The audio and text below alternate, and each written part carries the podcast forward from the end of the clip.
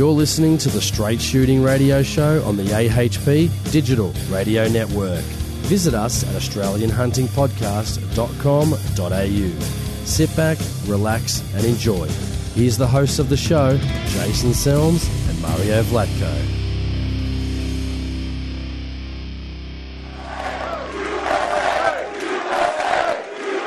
Thank you.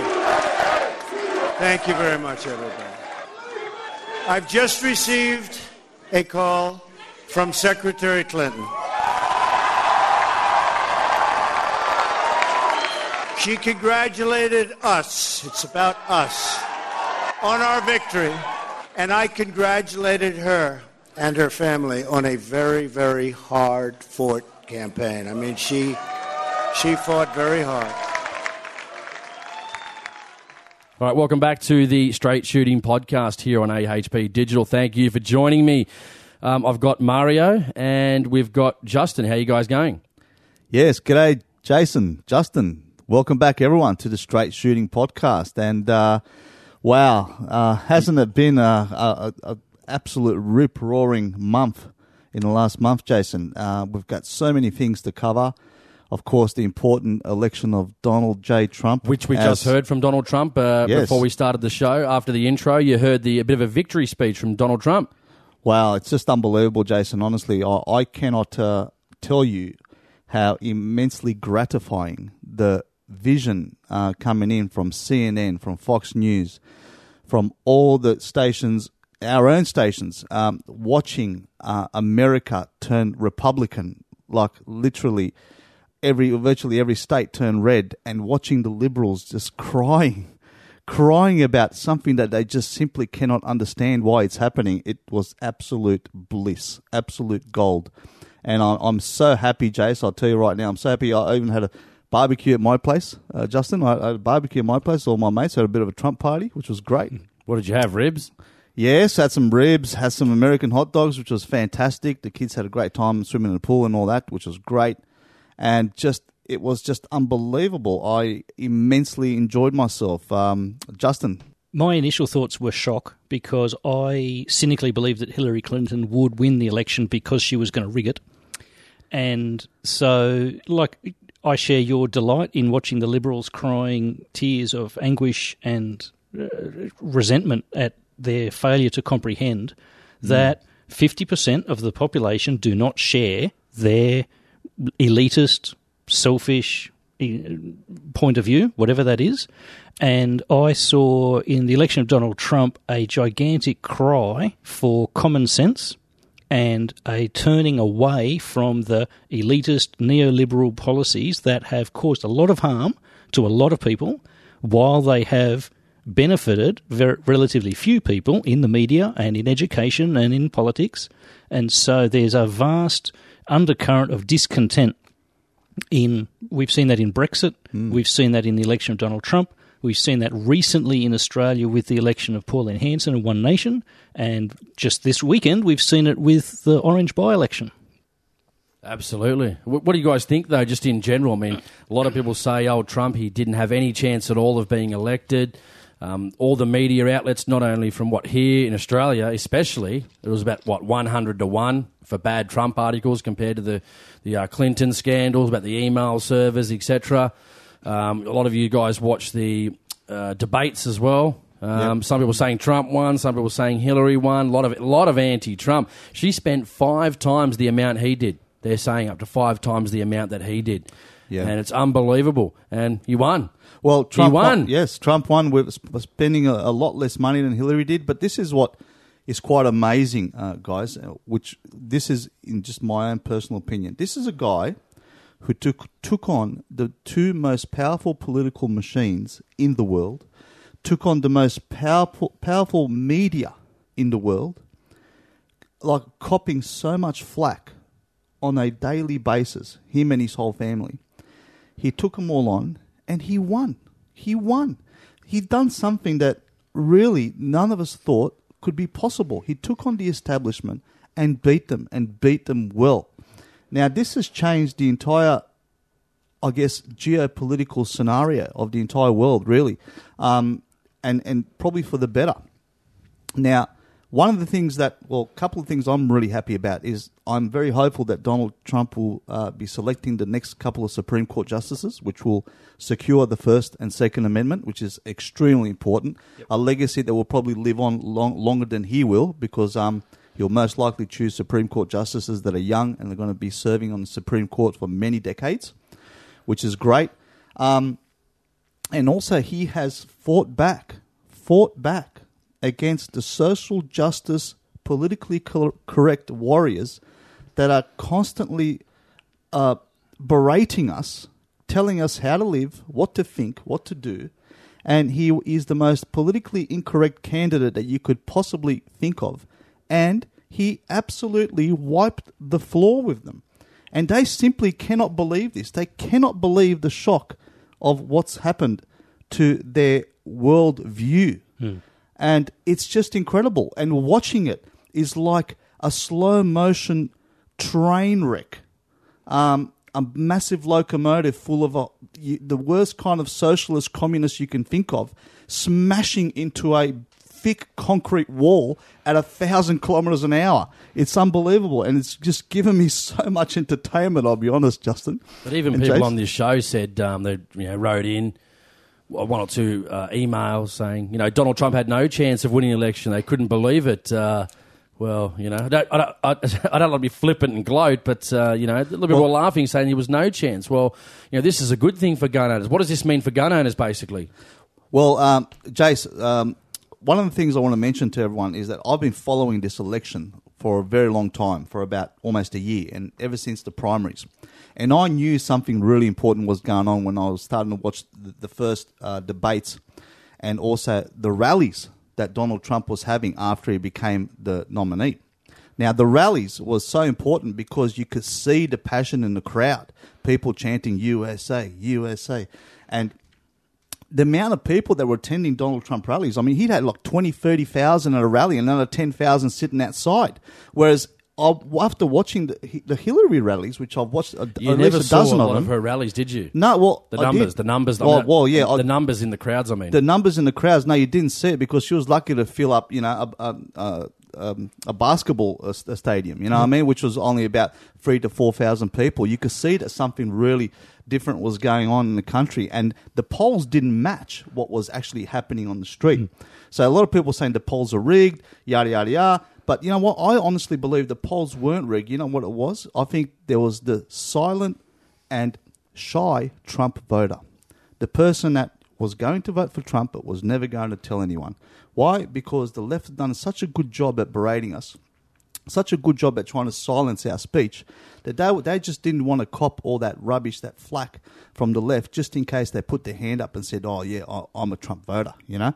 So that's my take on it. And I am so happy. I can tell you right now, I am so happy. This is going to kick the whole climate change, global warming garbage down the road, I hope. This is going to kick gun control down the road. And this is going to kick uh, a, a massive, massive kick in the head of political correctness and the social justice warriors. Justin. Couldn't agree more. And th- there's a, a meme that says when a, when America sneezes, Australia catches a cold. And generally, our trends follow about five years behind America, socially and culturally, etc. There's already a similar shift going on in Australia with that silent majority, the quiet, shy majority, who are just sick of having everything they represent being termed racist, bigoted, xenophobic, and having this political correctness thrust down their throats by people who really should know better but have never been challenged in any way. They've never had to live with criticism. They've always got a trophy for participating, and they've never had to deal with being a loser. And that the the, the rise, if you like, they're calling it the alt right, and this is another classic case of self deception by this arrogant media because it's not the alt right; it's everybody who's been downtrodden by political correctness, by these false accusations that are used in order to silence rational debate. And in Australia, we've had that in two forms that I'll just name off the top of my head. Gun owners have been subjected to exactly that for 20 years. As soon as we try and have a rational debate, Port Arthur, it just gets thrown in our face and it's used as a club to shut down debate. The second thing is the Muslim community. I'm not going to get into any of that. I'm just going to say to Muslims, welcome to the club. We've been dealing with this media hype for 20 years and we know exactly what it's like. So finally, the majority of people are starting to realize hey, we have a voice, we can fight back at the ballot box, and it's happening. And I see a lot of turbulence in Australia in the next two years as the media and the elites desperately, desperately try to hang on to power. And they don't realise that, like sand, the tighter you try to hold onto it, the more of it slips through your fingers. And more and more people in the 2008, sorry, 2018 state elections, uh, I think we're going to have a lot more orange by-election style upsets. And I, I see and I hope to see more, more and more people turning off the project and Sunrise and the usual news programming and actually thinking for themselves and applying some critical thinking to say, hang on a minute, we are all getting screwed. What can I do about it? Instead of just saying, oh, it's that person's fault because the media told me it was. So I see this as an earthquake across the whole political landscape that where the media and the elites and big business have been in bed together and they've had a great run for 15, 20 years. But with anything, if you screw people over long enough, they find a way to fight back, and that's what's happening now. Did you see the one on the the, the project um, with Steve Price? Did you see that one where the chick was having was it Jamila Oh, or something yes. or other? Did you guys see that one where Yep. basically she was having a go at him and it said you know Steve Price basically said, well this is the real America. This is the you know the mums and dads basically, and she she had a H T shirt on, say Hillary Clinton, Yeah. right? And then uh, basically uh, she started you know belittling him by not letting him talk, by uh, talking down to him, and he said, well. Uh, can, can I talk? Am I, am I allowed to talk? Can I talk? Saw and that. then eventually, Classic. and eventually, he just said, "Well, this is the reason Donald Trump won because of people like you." Exactly. And then all That's of a sudden, exactly Ca- right. Carrie Bickmore then goes, "Oh, don't use that tone." And and then he came on the show again. I think a few days later, might have been the next day. I can't really remember. And then Waleed took over, old Waleed Aly, whatever his name is, took over and basically said, "You know, do you regret this?" He said, "No, no, not at all, not at all." So.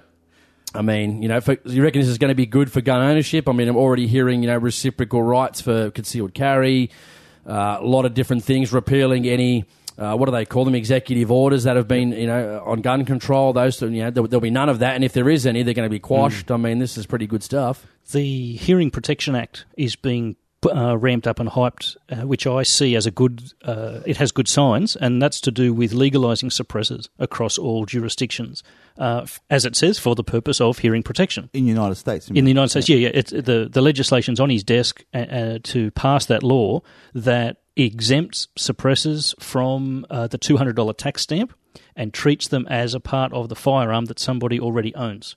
And it specifically says that any state law that tries to impose a tax on the suppressor is automatically invalid by virtue of this federal law which is kind of funny. If you know something about American legislation, the state law is supposed to be um, preeminent and the federal government's supposed to have a very limited role. But that hasn't happened, and the federal government's very, very powerful. They've taken all this almost illegal, unconstitutional power. So it's almost like coming full circle where the federal government is specifically saying, with this little bit of legislation, there's one step in the right direction at least, that the state law, even if a crazy state like California or, or New York wants to tax suppressors, they will find themselves falling foul of federal legislation. So that has good indications for Australia because we once that's passed, we can capitalise on that to say, let's bring Australia in line with international standards because legal in America, legal in Europe, mandatory in Britain and New Zealand, practically.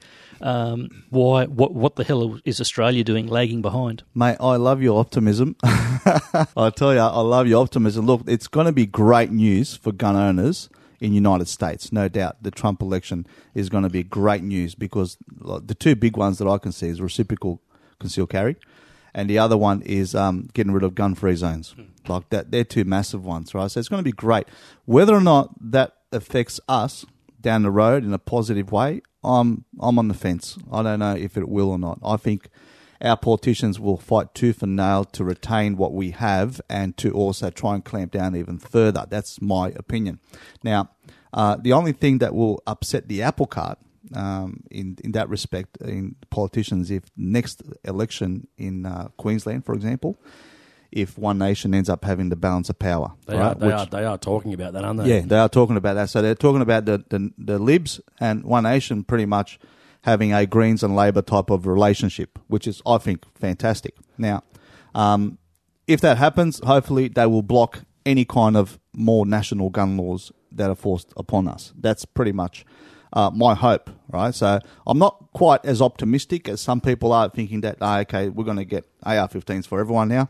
Um, I don't think that's going to happen. Nobody's suggesting that. I know, I know. No, I'm not. I'm not saying that you're suggesting it I'd either. like but, to. but there, am, there, I, are- am, there I, am I able to suggest that? Yeah, you can suggest that.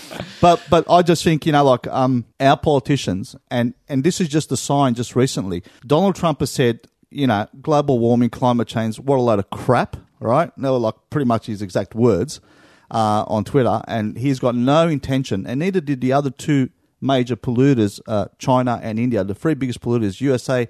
China and India have got no intention in signing these Paris Accord at Marrakesh uh, for climate change, global warming. And, and you know what? Donald Trump got elected. And what does our government do? They send a whole bunch of delegates to, to Marrakesh to, to these Par- Paris climate accords to give away more of our money. I mean, these guys, they're tone deaf. They're tone deaf. And I know this hasn't got much to do with gun laws, but the point is, is that they're still marching on that one that, that one lane road, while the rest of the world is going elsewhere. So, and this is the problem with with our government. The government still haven't got the message. They still haven't got the message, and I think it's going to take a lot more One Nation senators to get elected, and a lot more S, uh, shooters, fishers, and farmers party by elections to happen for them to actually start getting the message. Absolutely. I'm not saying. Uh, I I agree with your point about Australian politicians holding on harder. A- agreed. However, my optimism only stems from the alternative that's been averted. Because if Hillary Clinton had won, we all know what she was going to do with the Supreme Court, with the Second Amendment, and our government and our gun control people would have been incredibly emboldened by that um, the investments that um, George Soros would have got and the resources he could have pumped in behind the scenes into gun control in Australia would have been incredible. And that would have been a very large setback for us. Yep. And that's been averted, which is what gives me hope that the similar reasons that Trump got elected can be replicated in Australia and we can ride that like a rising tide.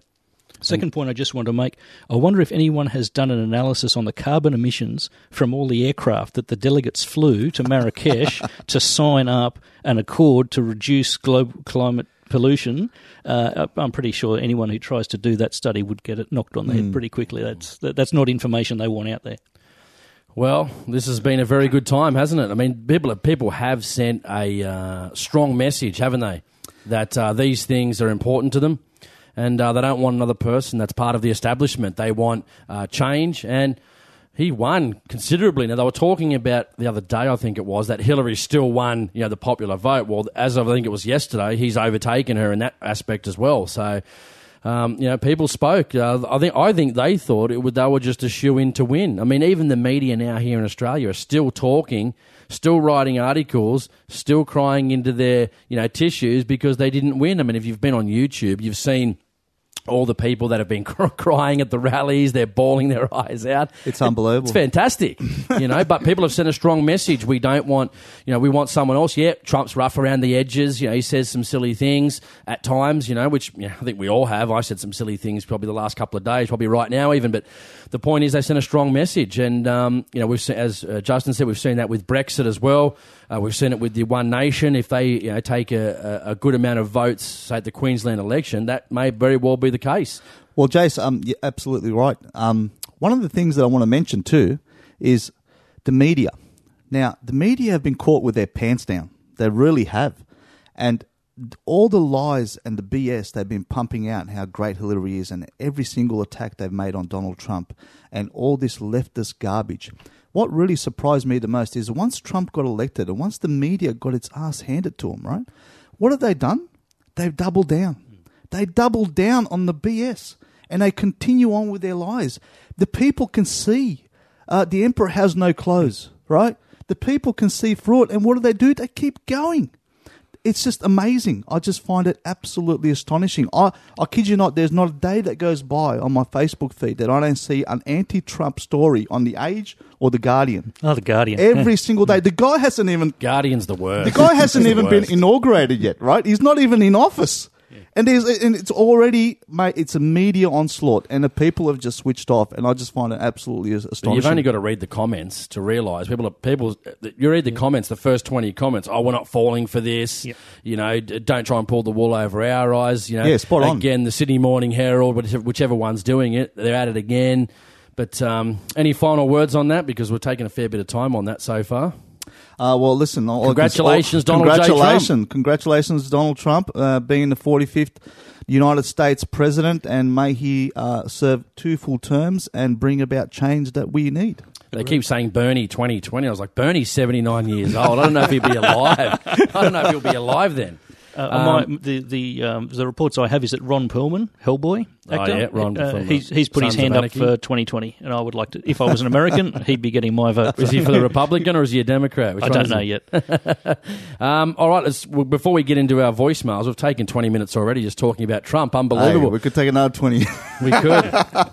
um, this one, we're talking about uh, the Orange by election. Wow. Before we get into our emails and all that sort of good stuff, we will get into those in just a few moments. But the Orange by election, as we know, the, the greyhound racing and partly the council amalgamations was, it was, was a big important part uh, of people voting heavily against the Nationals. Now, if I'm just going to punch up some details in a minute, but what basically happened was uh, the 2GB, so Ray Hadley, amongst a few people, and Alan Jones got behind the Phil Donato and the Shooters and Fishers Party uh, there in the Orange by election.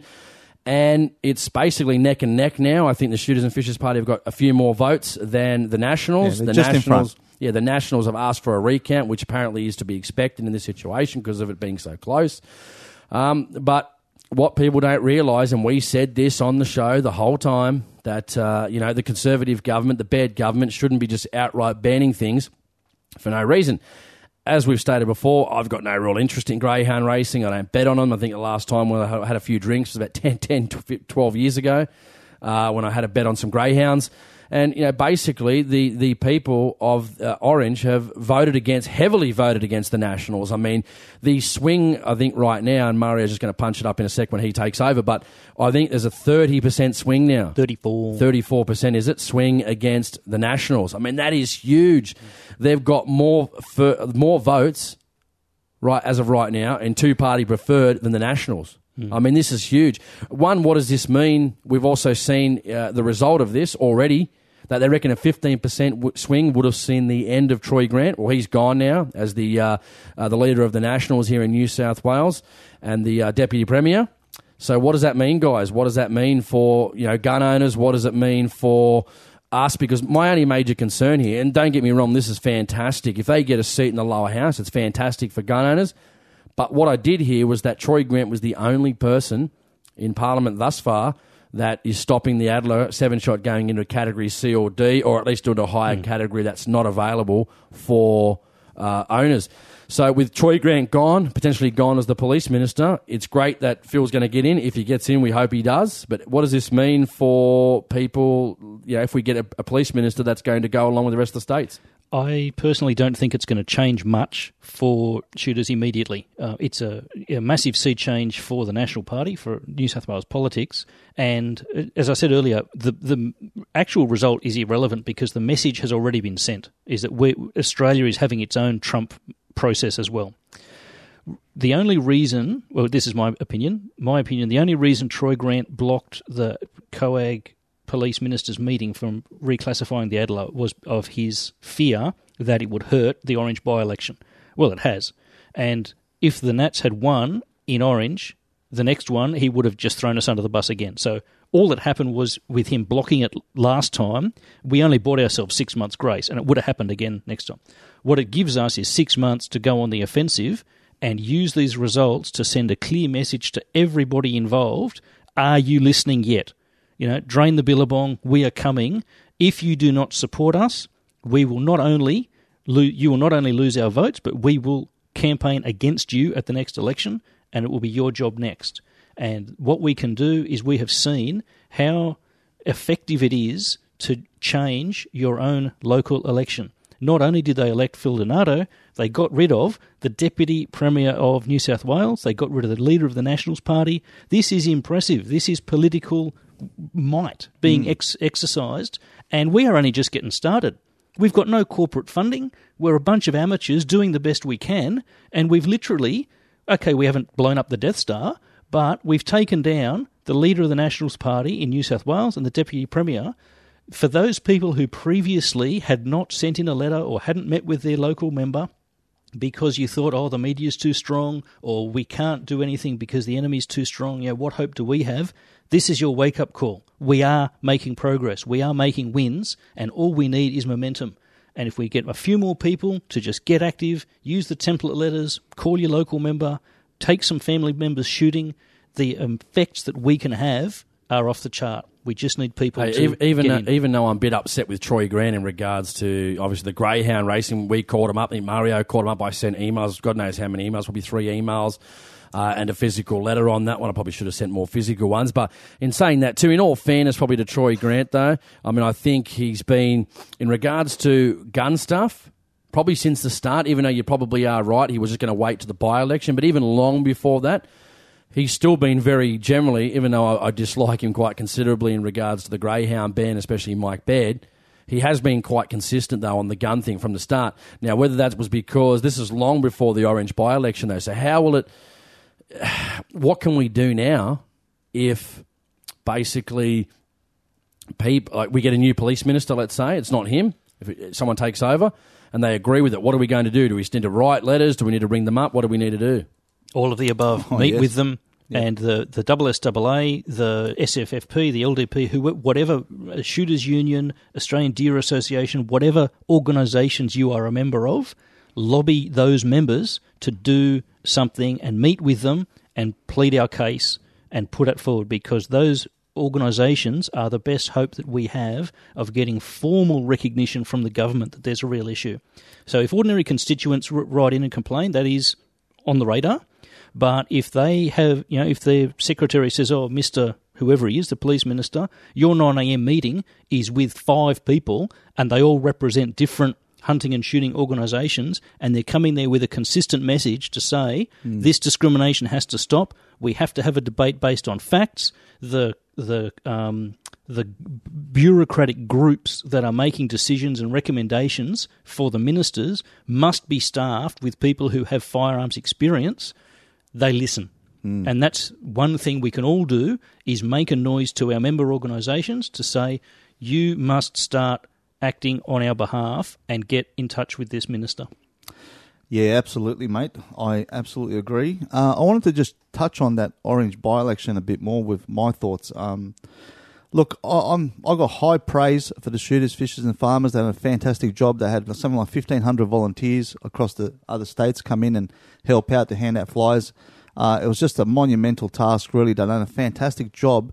But I, I, I am really disappointed in the in the electorate. I'm really disappointed. I'll be honest with you. Um, after Thirteen thousand people still voted for the Nationals, did they? well, it's not that. It's not that, Jason, right? I mean, think of it. If it wasn't for the preference deal, if it wasn't for preferencing, Nationals will still be in. Right? So that's that that's very important to mention, and I'll tell you why, right?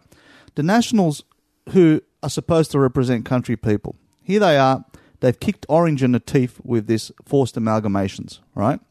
Uh, with Mike Baird and Troy Grant uh, backing him up with that. Then they've kicked them again in the teeth with the, the greyhound ban. Okay, so it's like you've been kicked you've been kicked to the ground, and now now, now that you're on the ground, you, you're kicked again in the face, right? And what do you do when you get up? You know, you shake the person's hand. You, you still give them a, you know a big rap, you know, around the back, and you know pat on the back. It's just unbelievable. I just don't understand the people like. And, and this has always been a big gripe of mine for with the Australian people is that it takes a very long time and a lot of beatings for them to just wake up, just wake up, and, it's just and it's just it just blows my mind how Nats even got that many votes. Hmm. Like it just blows my mind. What don't people understand? These people are not representing your best interest. What does it take for you to vote them out and vote them out con- convincingly, hmm. right? And and that's what really shocked me. I, I, and I'm glad. I'm glad that you know the, the Nats got beaten. Don't get me wrong, but what, I'm just really disheartened, to be honest, that it took and this is very important to mention. a. Labor preference deal to get them in. And not Exactly. only that, but what But- about the free publicity? Huge publicity. I, Oh, I- yeah, I that's think they can to. really thank um, Alan Jones and Yeah. Ray Hadley. I mean, they were up there on the radio Yep. whilst this was happening. Weeks before that, they were running live, you know, Yep. from parts of Orange, um, at one of the clubs, I think, as well. Huge amount of publicity. I think that's made a huge, huge difference. Just goes to show the power the media can have in that respect uh, on an election. I mean, Yeah. they got a huge amount of votes. I mean, it's just, and we, me and Mario were talking about this previously.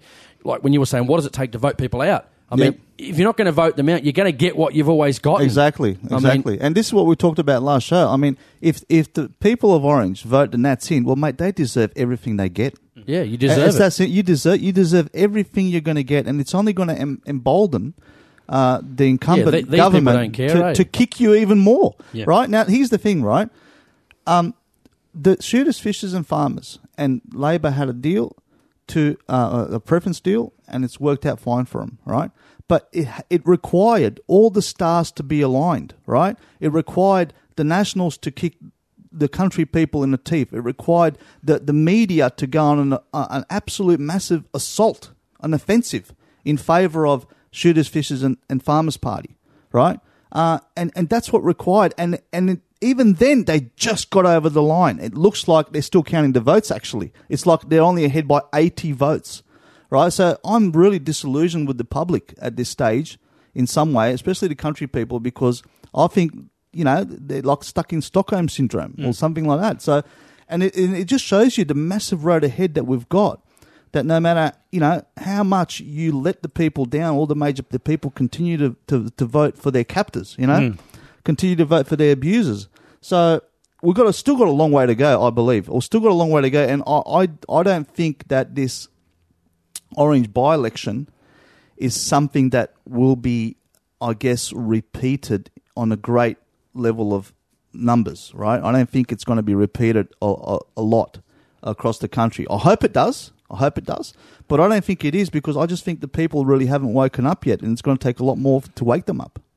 Yep. This one's interesting. Before we go on, I just wanted to say that even though the Nationals have been smashed, right, unprecedented swing against them, this is the arrogance, right, of the Nationals. Now, this is Sydney Morning Herald. Doesn't surprise me that it's Sean Nicholls. But anyway, November 18, 2016. Bang, bang, bang. Oh, yes. Adrian Piccoli attacks Labor in New South Wales Parliament over shooters deal.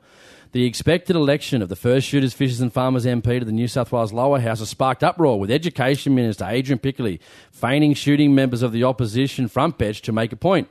In extraordinary scenes, Mr. Piccoli began yelling bang, bang, bang while pointing at Labor MPs. You don't get out of it that easily, he yelled. That's the Shooters Party. Shooters, Fishers and Farmers candidate Phil Donato has been expected to claim victory in Orange with a 34%, Justin was right, swing against the Nationals on a hmm. primary vote. However, the by-election result plunged into uncertainty on Thursday following the recount involving misplaced bundle of votes. This is what I'm saying. And then he went on to say, so what's he celebrating, he asked. AR-15 assault rifles, because that's what they want in New South Wales. That's what you've given them. Uh, he calls it then, this is disgraceful. It's unbelievable. Hang on, it gets even better. Piccoli then says, I've got a wife and two children. Oh, They're eight no. and Here six. We go. And we go on holidays. We may have been at Port Arthur at that day. Yeah. This guy, right? It's unbelievable. Is, is a Nationals. Supposed to be supporting gun owners and rural people. And this is the tripe he's. rolls out, rolls out the Port Arthur. Rolls Can- out can the you rhetoric. explain to me how his eight-year-old kid is going to go back in time twenty years to be? Uh, please, just Labor MP Well, he's, shouted, he's implying he's implying that all of us are going to go on a rampage. yeah, absolute discrimination. It's it is- Absolutely it- it- disgusting. uh, it's it is disgusting. Let but me- here's the thing, Jason. on, before me- you go on, before you go, on, I want to make this point. And this is a really important point. How many times do you hear the rhetoric from people within our own, uh, you know, groups? Oh, we've got to go slow and steady, slow and steady. You know, we can't go too hardcore and all that stuff, right? But look at what happens, right? There's no point going slow and steady. The moment, the moment an SF SF uh, Shooters, Fishers and Farmers Party member gets into uh, the lower house and wins a seat. What do you hear? You hear that Port Arthur, rubbish, Port the Arthur, Port, Port Arthur, Arthur, Port rubbish Arthur. come out. Oh, they want assault rifles. They want, mate. There is, n- they are never going to give us an easy ride. So we just might as well come out and say, yes, you know what? We don't want the National Firearms Agreement. We think it's crap. We want common sense gun laws at the very least on par with New Zealand Yep. and Canada. And you know, and, and that should be a standard response by everyone in all the program parties, the, Liberal Democrats, the Shooters, Fishers, and Farmers Party. And you know what? I mean, David Leyonhjelm's been very, very good on this. I mean, he's he's extremely pro-gun, but I can't say the same for some of the Shooters, Fishers, and Farmers Party. They're going to roll out the Port Arthur skeleton every single time you en- you you make any kind of political headway. They're always going to roll it out, and this is from a national. This is not even from the Greens or Labor or anyone else. This is from a national, someone who's supposed to support gun owners in to some extent. And here he is rolling out bang, bang, bang. I mean, it's absolutely disgraceful. And that it just comes to my goes to my point, Jason. There's no point of this slow and steady stuff. We've had 20 years of slow and steady, and the moment we are close to winning a seat, all of a sudden, bang, they roll out the the Port Arthur thing. So we've just got to just uh, be honest and upfront with ourselves. We've got to defend our position and defend it well. Yeah. I am in the process of trying to put together a bit of a document that helps people rebut these insane accusations um, in, in sound bites. So if, I'm not going to go into it in detail, but it would be great for us all to put our minds together and develop a response to something like that that's just a few lines. If somebody pulls out Port Arthur and say, whoa, whoa, whoa, it, we're not all like that, mental health, whatever it is, we need to be able to rebut that because it is such a horrific event that's ingrained in Australia's psyche, and the media relentlessly harp on about it. That it is a great disservice that so few of us have a adequate. I know there's nothing really that you can say about it, but we need to be able to put it in context and work around it because, as Mario said, every time we try and push forwards a little, that's the hammer they use to whack us with. And it's a very effective hammer because it's such a visceral event and we need to be able to calmly take the energy out of that, take the emotion mm. out of it, d- draw the poison out of that, and as a collective group, whatever our organisations are, whatever our media people are, it's a good project to brainstorm some ideas around, and I'll put that out there uh, to to start thinking about how we can st- try and address the Port Arthur hammer because if we can do that in the media, as soon as anyone puts a camera in our face to say, why do you want an AR 15 death machine, semi automatic, high powered? we've got a response because that gives you confidence. Yes. And if you've got something there, then we can move forward. And I like David Helm's uh, issue on that when he goes, well, why not? You know, we're a law-abiding firearms owners. We have a right to go about our legal law-abiding activities without exactly. undue hindrance from government. Why should I? Why, why should I be persecuted because of the actions of one madman twenty years ago? Because that's what I'm Australia a lawful does. gun owner. I'm a lawful, law-abiding, tax-paying gun owner. I refuse to be associated with criminals like Martin Bryant, and I'm highly offended that you are you hmm. know, presuming that that's something that you know is going to be the norm if we all of a sudden allow sensible gun laws like they have in Canada and New Zealand. Exactly. I mean, there's no evidence for that. So, and this is the thing: this sort of stuff's got to be rebutted at every opportunity, and and uh, people who represent us politically have to really get their game on when it comes to this sort of stuff and rebutting this nonsense that we hear from Adrian Piccoli, the bang, bang, bang rubbish. I want to use an example. Um, in America, up until the 1920s, there was a massive problem with alcoholism and, and violence, uh, etc. And there was a growing movement that said we should abolish alcohol. And it got so bad that eventually they did, and they passed this Prohibition Act. Mm. And for 13 years, 14 years, America had prohibition of alcohol.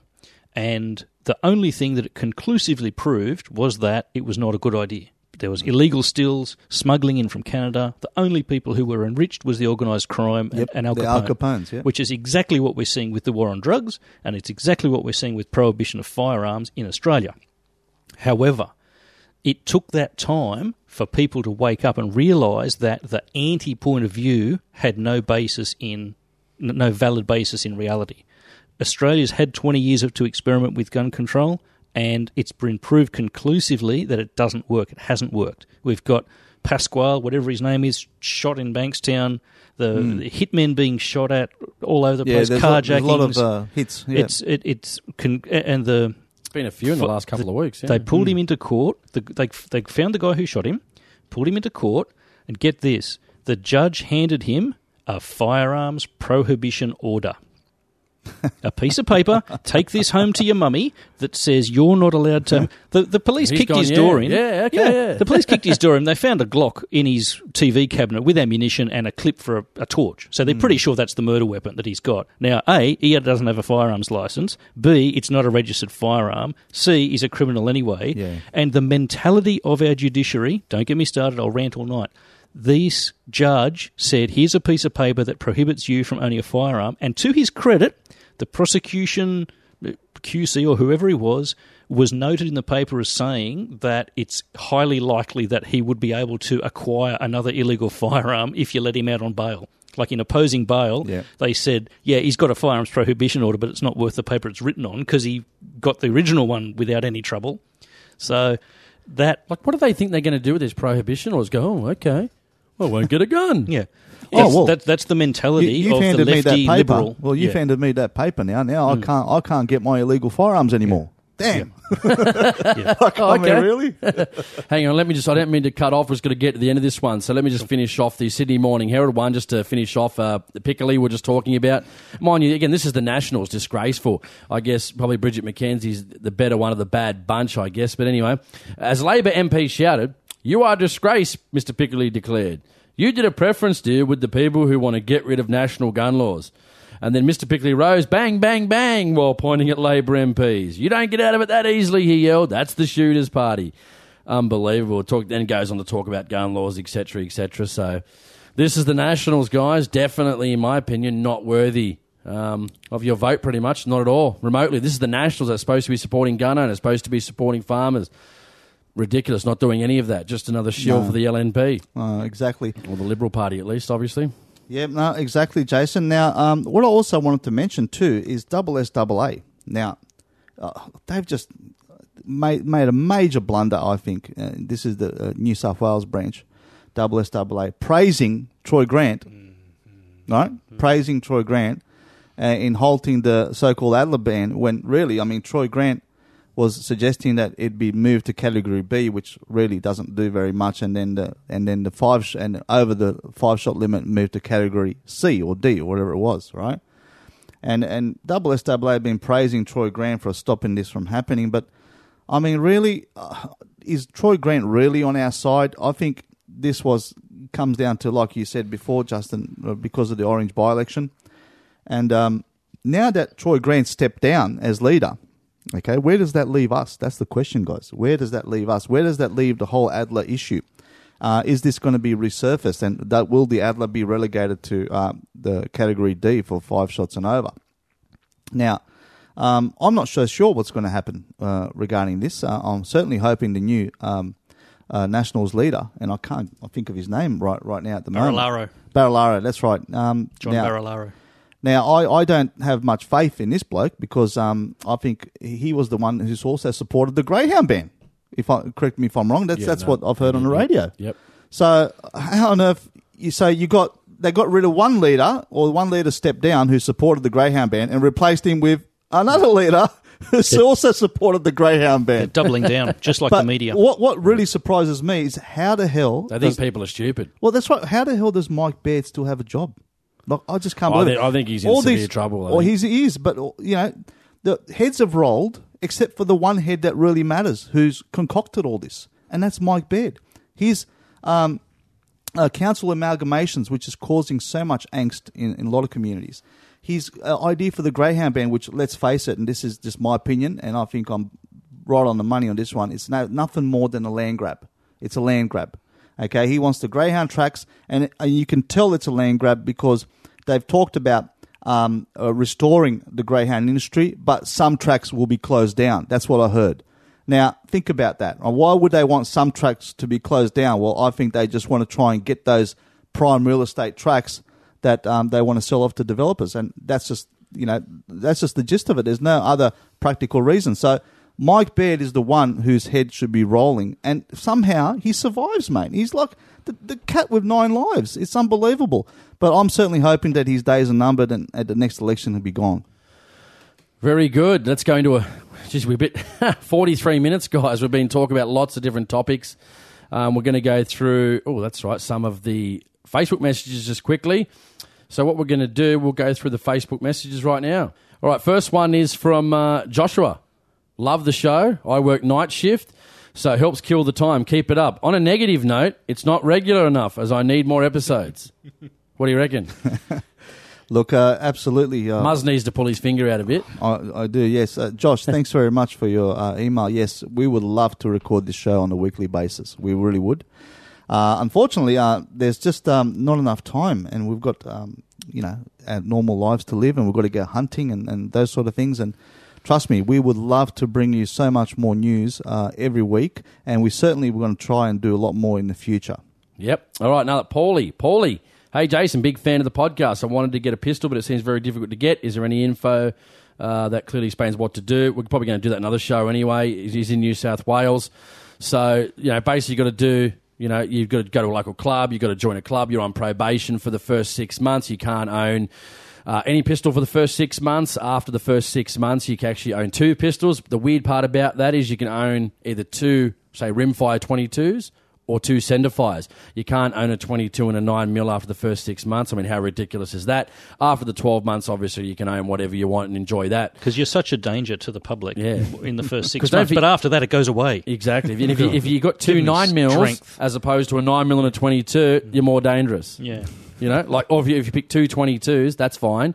Or you pick a 9 mil and say a 38 super or whatever it is, 38 special, whatever you want to pick, that's fine. Yeah. But just not one of each different. Not, can't have rimfire, centerfire. It's the two rimfire or two centerfire. I- I'm, I'm not so much against a, a a waiting period uh, to acquire handguns. I mean, they have them in the United States too. I mean, there's a seven day waiting period in most states to acquire a handgun. I'm not so much against it, really, especially if it's your first uh, firearm. Um, I'm, I'm quite happy with a, a two or three week wait, but anything more than that is just ridiculous, really. It just conclusively proves that the legislation was written by people who have no clue about firearms at all. No. Good stuff. All right, James Grinter. James. Jason, long time listener, young avid pig, deer, and duck hunter. I attribute a lot of my passion and hunting and everything I've learnt to your show. Well, that's lovely. Very nice. Mate, love the political stuff. Very eye opening. However, I'd love a bit if you could do a bit more on hunting with dog series. Yeah, that could be something definitely we could do. Much like your political part series leading into the election, perhaps each episode you could cover a specific game and how you can utilise dogs in the pursuit of that game, uh, etc. Uh, there is so much out there to know and learn about hunting, working with dogs. I'm aware that you have touched on a lot of these issues in past episodes, but I feel getting more specific from a dog point of view in terms of how to work them, how to train them. Cheers. I know you're busy, uh, but keep keep it up. So that's a nice one from um, Well, Jason, uh, James Grinter. Jason, you've just come back from your duck hunting uh, Oh, yeah. down um, down Yeah, south. So, Yes, and. I've seen all your uh, Facebook posts and all pictures of you with, with the ducks. Mm, I love I love bird shooting. I love bird shooting. Come on, mate, you're going to spill the beans. Let us know what it was like. Uh, yeah, no, it was pretty good, pretty good. Um, uh, hunted ducks on a Pacific property. Um, I might even give you guys some today if you're lucky. I'll give you a little bit because it's expensive. So we we stay on a farmer's property, and we had a, a basically this year. We've asked him a couple of years, but he's very freaky about his uh, sheep. And he goes, "Oh yeah," because he really knows us now. We stay in his property and everything like that in a property uh, on, on his on his land. And he goes, "Come up and pick up a hogget, which is a two tooth, which is just a bit older than lamb, about you know, 14 months, 15 months, depending. You know, it's in the middle. It's not lamb, it's not mutton, but it's in the middle. Really good tasting. They reckon it's heaps better. So he goes, if you know, pay for it, give me hundred dollars, which is a reasonable price for a whole a whole sheep. I'll we'll gut it, uh, cut it up. I will hang it first in one of the fridges here, like an old Coke fridge. So we hung it up there. The only thing was very interesting, and this is actually an interesting point I wanted to talk about too, is when you're shooting something, it's a lot different than having to put a knife to something's throat. Um, hmm. Because he goes, which one do you want? And he goes, that one's really good there. That's a good sized one. I said, yeah, that one will do. And it's kind of interesting because I'm thinking you'd cut, you know, like when you're sitting throat, like in. Obviously, I can't do this because I'm actually you know, talking verbally and this is audio, but you'd cut it in. Well, no, like I'm thinking, well, how are we going to do this? He goes, well, it's jumping around too much. We can't use a 22, so we're hmm. going, to, you know, we're going to have to slit its throat. I'm thinking, oh shit, all right. And so he goes, I'll, I'll do it anyway because I'll make sure it's done right. Anyway, so he sort of jumps on it. It's not too happy, obviously. You know what I mean? Sticks the knife straight into the side of its neck through, and actually slits outwards. Rips the ne- he- head back. Sorry if this is so graphic, but rips the head Yeah. back, breaks the neck, and obviously bleeds out, etc. And I'm thinking, just me looking at that, not being a farmer, I was thinking, even for me, like that'd take me a lot to be able to do that. Yeah. Like you know, be able to do that. Like it's shooting, it's at a distance, yeah, it's dead. Hmm. Not getting really pers- up close and personal with it. So that is something I want to do because I want to learn to be able to do that. Yeah, yeah. But we, we skinned it, we hung it, and, and we sh- he showed us an interesting thing about getting water, getting in Yep. between the skin with water, Yeah. removing the skin with the hand and the fist, which is quite interesting. Didn't really know how to do that before.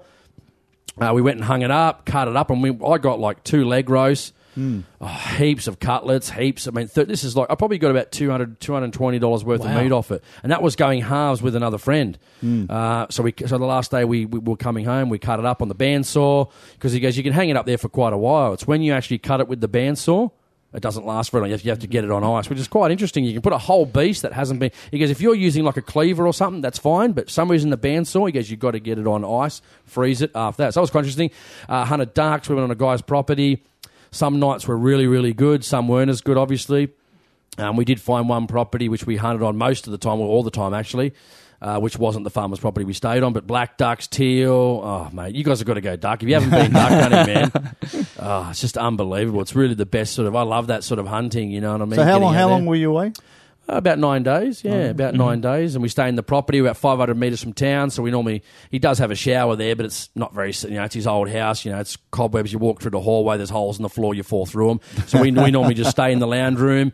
We use the kitchen and the dining room. Obviously, that's know all cobwebs, all really run down. But you know you got Yeah. electricity, you got a fan. We take a fan. You got um, you know fridges, freezers to put all your ducks in and your game. It's really the perfect scenario. Come back and relax, sit outside of the picnic tables, which is there's a tree there. It's bloody lovely. Oh, you know, over the years, I think I've slept in a lot worse than that. Yep. Yeah. Um, but I'll tell you what, um, with with the respect of, uh, uh, I guess, uh, culling the animal, Mm.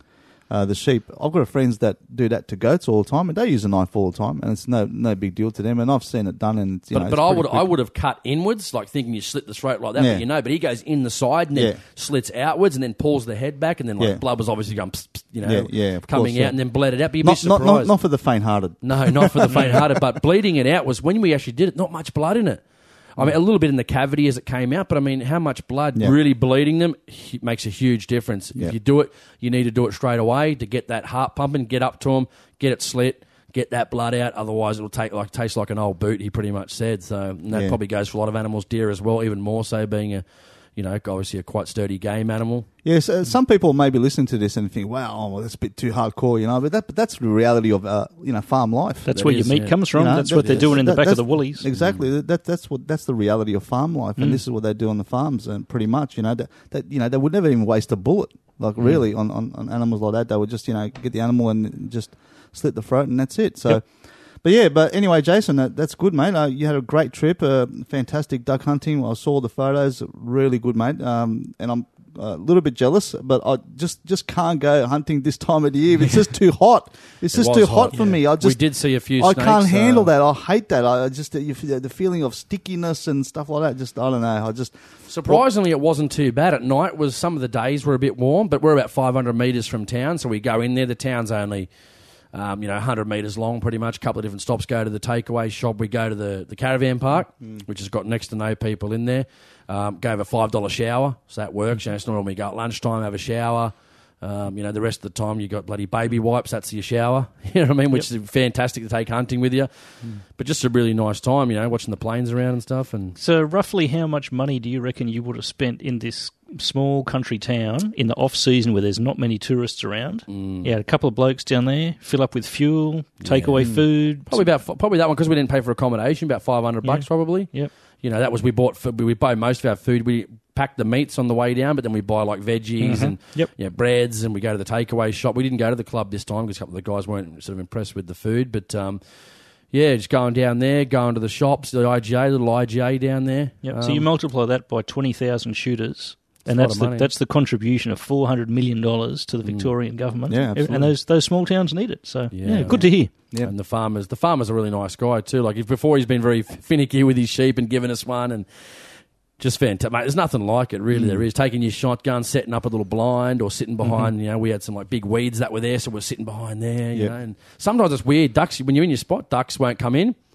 All of a sudden, we throw a few decoys out. We're sitting there. The, mm. hot, the car's right there, right near the decoys, 15 metres away. Oh, fucking ducks coming in. ducks decoying in. And I'm like, why do they come now? Come in 10 minutes when we move the car. And obviously, we're not loaded because we get like a little, we got like a little stool with us. We pull the stools out, our, gun, our ammo bag and a gun bag with a case. And we just normally sit there behind the wall, sort of covered up or behind some sort of No, it's good. Anyway, let's move on. I know. Yeah. Thank you for. I forgot to mention that because so much to talk about. Dave Balderson. Dave, how Muzzle love this one. Good day. G'day, Dave.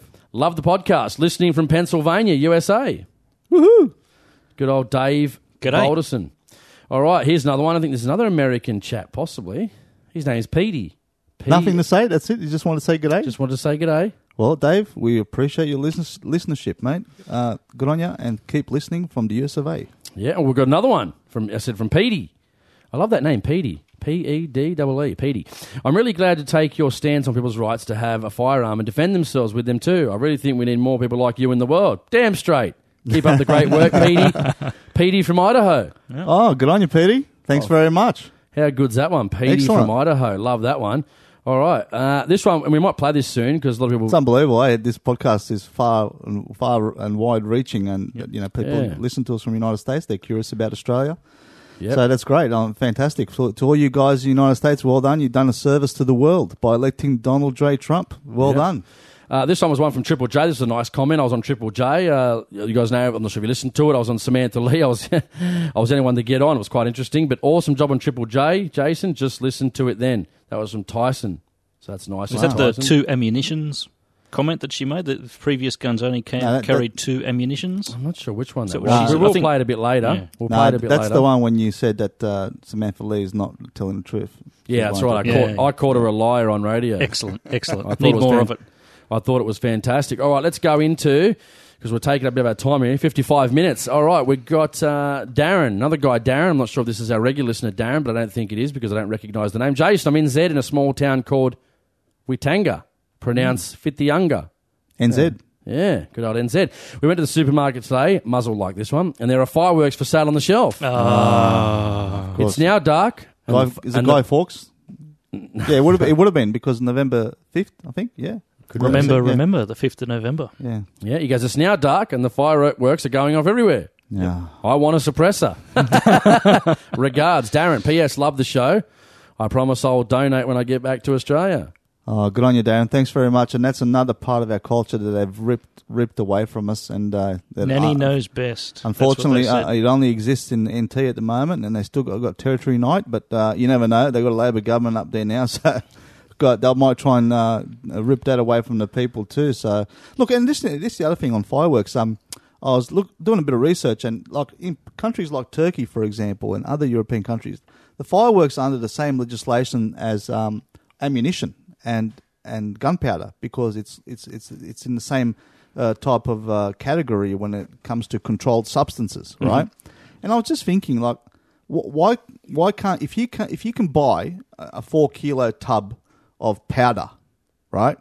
Why can't you buy a couple of crackers? Because you might blow your hand off. Mm. Oh, right? really? You But- can't be trusted with I you. know. yeah, that's the- exactly right. the- you can't be trusted. Yeah, the- that's the- exactly the, it. point is the point is is that I would love to see some legislation in Parliament brought forward either by shooters, fishers, and farmers or anyone, anyone with a bit of common sense that allows the sale of fireworks over the counter at any gun shop as long as you've got a, a, a Who, gun who was license. that guy that was? As was long as you've got a gun Hills? What was his name? David something. Was it David? The guy that was recommending? Yes, yes. And then he got promoted. Then it stopped. Then all of a sudden stopped. Exactly. Yeah.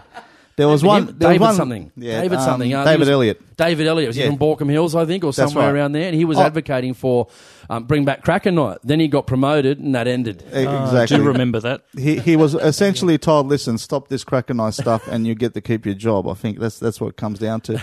but but look, I, I would love to see just common sense legislation that allows people with a firearms license to at least buy fireworks and, and go to a private property, have fun with it, and as long as it's uh, under the same um, covered under the same rules and regulation as powder, which means you have to have it stored properly and so on, and you can't just you know go out in the street and whenever you want and you know let off crackers. I mean. I don't see a problem with it, right? Because let's face it. I mean, eh, gun owners, we can buy heaps of powder. We can do all these things. You can, if you if you wanted to, you can make all sorts of stuff. You know, really, if you wanted to, that that that are prohibited. But it just doesn't happen, right? It doesn't happen. So it it's cl- it's clear that. Uh, we've shown that you're trustworthy uh, enough to be able to have this stuff. So I just wish it would become legislation one day. I agree. I think it's a good idea. It might be a good start, but my personal view is that everybody should be able to buy fireworks for the simple reason that that everybody should not be punished for the stupid actions of a few. Yeah, you should true. punish criminal activity when it happens. You should not punish everybody because of the what if principle, because that's a furphy and it's just a control mechanism. Why do we do that though? What what? Why do we do that? Why do we? Other countries don't do that. That you know, value people's freedom. So why do we do that? Why do we say it's easier to ban the whole lot?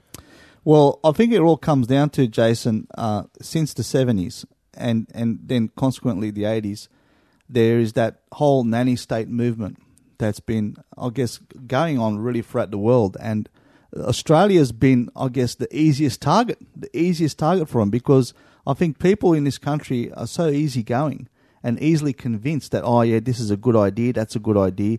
You know, like we're one of the few countries in the world that's got all these bike helmet laws. We're one of the few countries in the world that's banned fireworks, right? We're one of the few countries in the world where a whole bunch of things are not possible, and they are possible in a lot of other countries like Canada, New Zealand, United States, and also the UK. I mean, you can even buy fireworks in the UK. They have festivals all the time, you know, to celebrate the different parts, you know, the different things and events that are going over there. You can buy fireworks in Canada. Even Justin Trudeau, you know, uh, the Canadian PM, he's so far left, it's not funny, and I mean, you can still get fireworks in Canada. So, like, I mean I just feel slightly, really ripped off, really, in Australia when it comes to those sort of things. Those fun things that we just simply don't enjoy anymore. And, and some of the kids today that are, you know, roughly in their early 20s, they don't even know what it is. Like, mm. they don't understand what it is. And they, the only experience they will ever have with it, if they ever go to New Zealand during Guy Fawkes or ever go to the United States during 4th of July, right, and, and, and be able to buy them, and or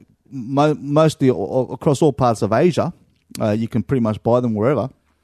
And, you know, it doesn't seem to be a problem anywhere else. But here, all of a sudden, oh, one little kid burned himself with a fire, with a little cracker, or, or you know, blew up one of his fingers. Oh, that's it, ban it for everyone. I mean, it's just ridiculous.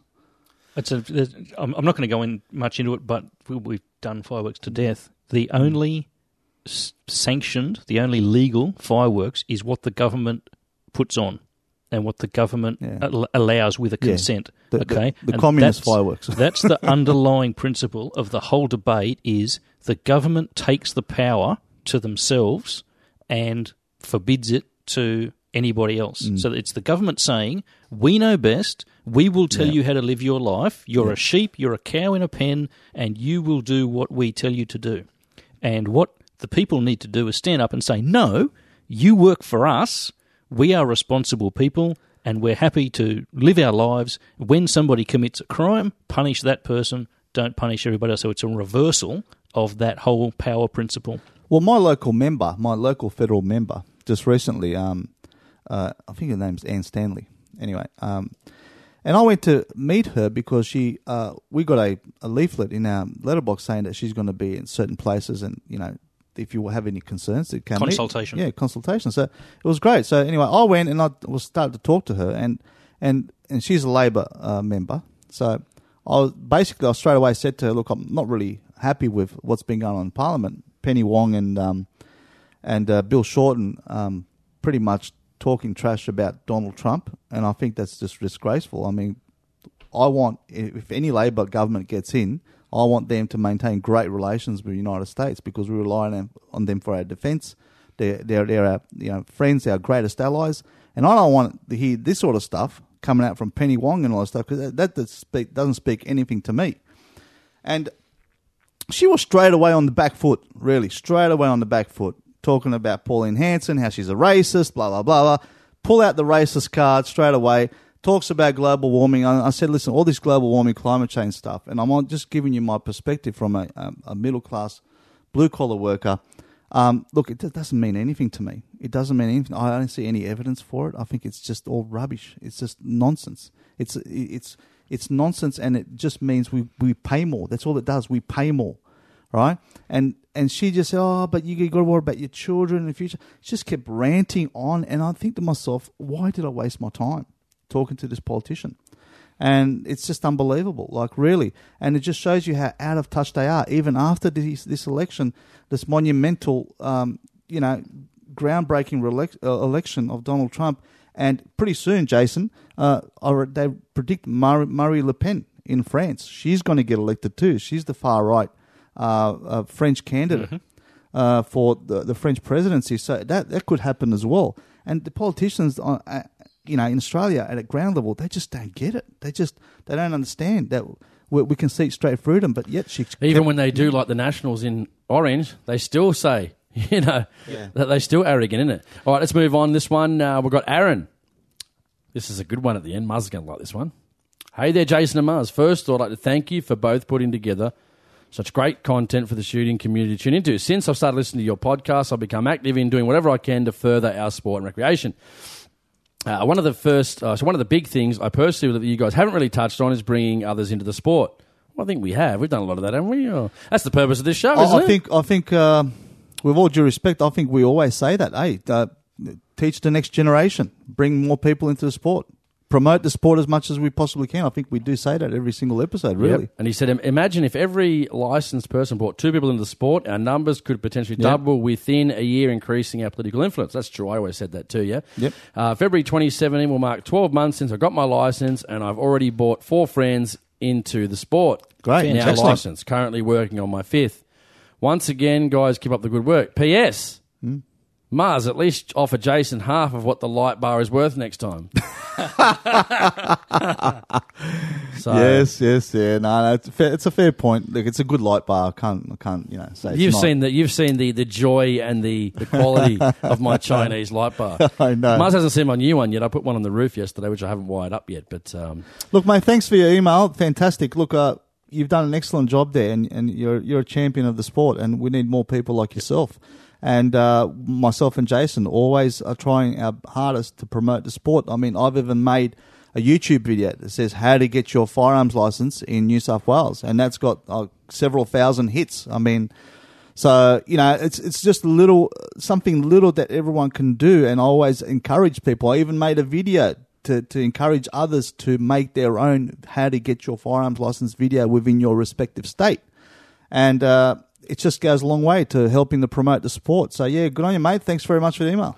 all right, Darren, one of our regular listeners. This is I had two Darrens, but this is the one that re- uh, emails me quite regularly. Hi again, boys.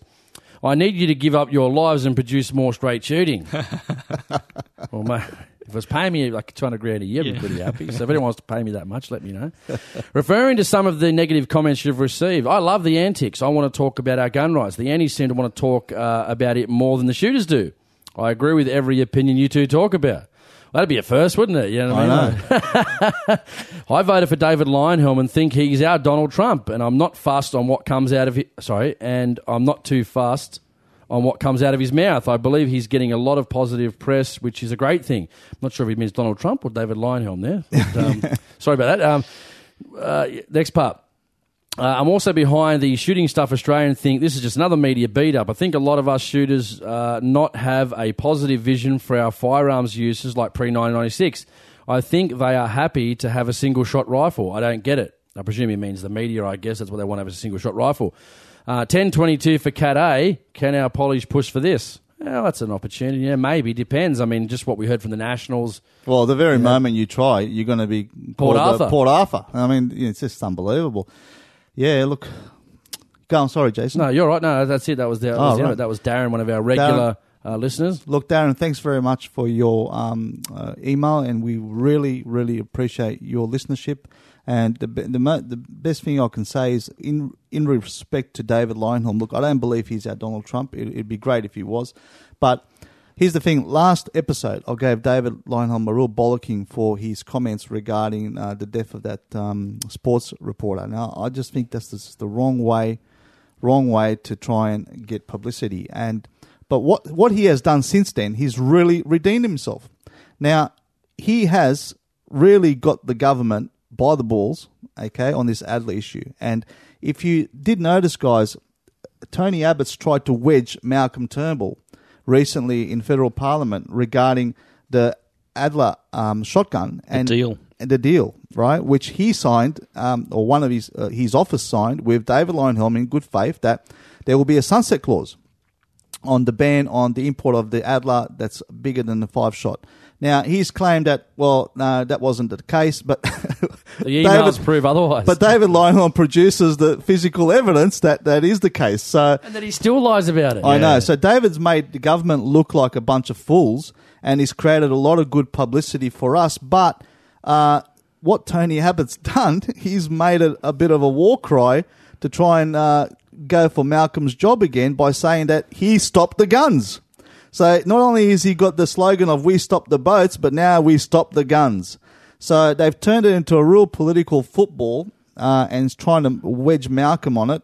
And I don't know where this is going to he- uh, go, but um, look, David Leyonhjelm uh, is not very happy, and he's certainly has withheld his vote for the ACCC legislation. ABCC. So, sorry, the ABC. ABCC. My, my, my mistake. The building construction, I think it is. yeah, and uh, and uh, look, he. I don't think David has got any intention of signing that legislation until the government um, uh, come good. good. You know what? Come I good love on their word. watching them squirm. Oh, yes. I love It's it. Absolutely. delicious.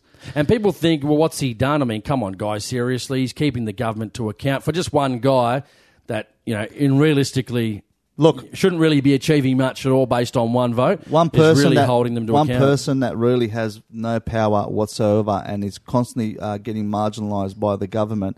He's really done a good job here, and um, he's holding. I guess he's got their balls in the, in his hand, and just like you said, he doesn't know how hard he has to Mm. squeeze them. So um, hopefully that will turn out uh, good for us, and hopefully the government will not go ahead with this Adler ban. And I'm hoping that the new Nats leader uh, in New South Wales will uh, hold the line, I guess, just like Troy Grant did, and also in Queensland, uh, Justin, um, Justin in Queensland, uh, they've got a new police minister. Is that Correct. correct? Yeah. Right, So by the time the next COAG police ministers meeting comes around, the political landscape may be different, maybe different, and that's exactly. up to us to make it different. Right. So we could potentially have uh, two new police ministers or um, people in power that may block uh, any further we could have two reclassification that of the now, Adler. We could have two that fully agree with it now because Bill Byrne already agreed with Yes, it. So well- the, our only benefit would be that the new police. Well, he's gone. He's gone. But yeah, I know, but l the new police minister, if he just holds the same line,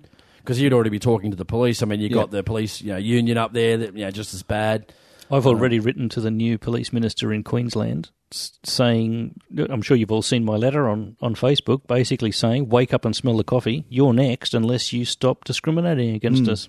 Exactly, exactly, and and we and this is the thing. Right? Like, people need to understand that um, you've got to have your voices heard. So any opportunity to opportunity to meet your lo- local member and to uh, voice your concerns, just take it, take it up.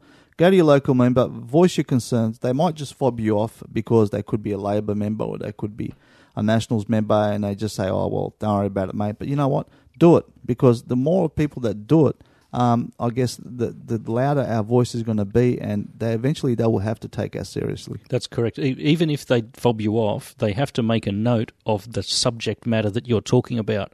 And they they track all of these metrics. It's a little bit like the police assistance line. If you if your car gets damaged or vandalised, it's a good idea to call the police assistance line and register it, you know, mm. log, log it, because the police system tracks all of that stuff. And if they start getting a spike in vehicle vandalism in this area, they allocate resources to it. But if you don't report it, they don't know, they can't allocate resources to it. Mm. So there might be five or six people in their area who feel very strongly like we do, but the politician doesn't know about it. Get get in there, knock on the door, put your position. Five or six people getting in there will definitely get these issues on their radar. Even if they fob you off, it will have an effect in their internal tracking systems, and they do allocate resources to it. All right, another one, Drew. This is about the cheat sheet. I think you said you might have had one, but I know I've got one and I've got to edit it. I'm going to edit it. I reckon the next two weeks I'll have it finished. But uh, Drew says, thanks for the great podcast. I know you've discussed uh, publishing a fact sheet for the use of talking to the media on air, etc. I've had several experiences recently where this would be very useful. Yes, I'm getting onto it. I know there's, I'm just a bit lazy because I've just got it on my computer and it's not really structured because I just go through this stuff all the time. Just a few little tidbits um, about America because you know they're going to bring that up. So you always have a few tidbits about that, Yep. uh, which helps. Um, uh, what else do we have Sorry, here? can I just Yeah? add, Yeah. tack one thing onto that? Um, if you have questions or issues that you would like assistance rebutting, let us know. Send us a message, personal message, send us an email because if we can say, uh, you know, this is the question you're getting hit with, Port Arthur, uh, semi-automatic, what do you need X? Um, if you need help with a snappy soundbite coming back to that, that's the sort of thing we can help. We put our heads together and, and develop something. But if, if you've got questions or if you've got issues that you want help rebutting, put it up and we'll include that in the resources. Yep. Yeah. Well, I think you know what the best line anyone can really use. This is just my opinion, and this is the one I use. The moment they say, "Oh, why do you need this?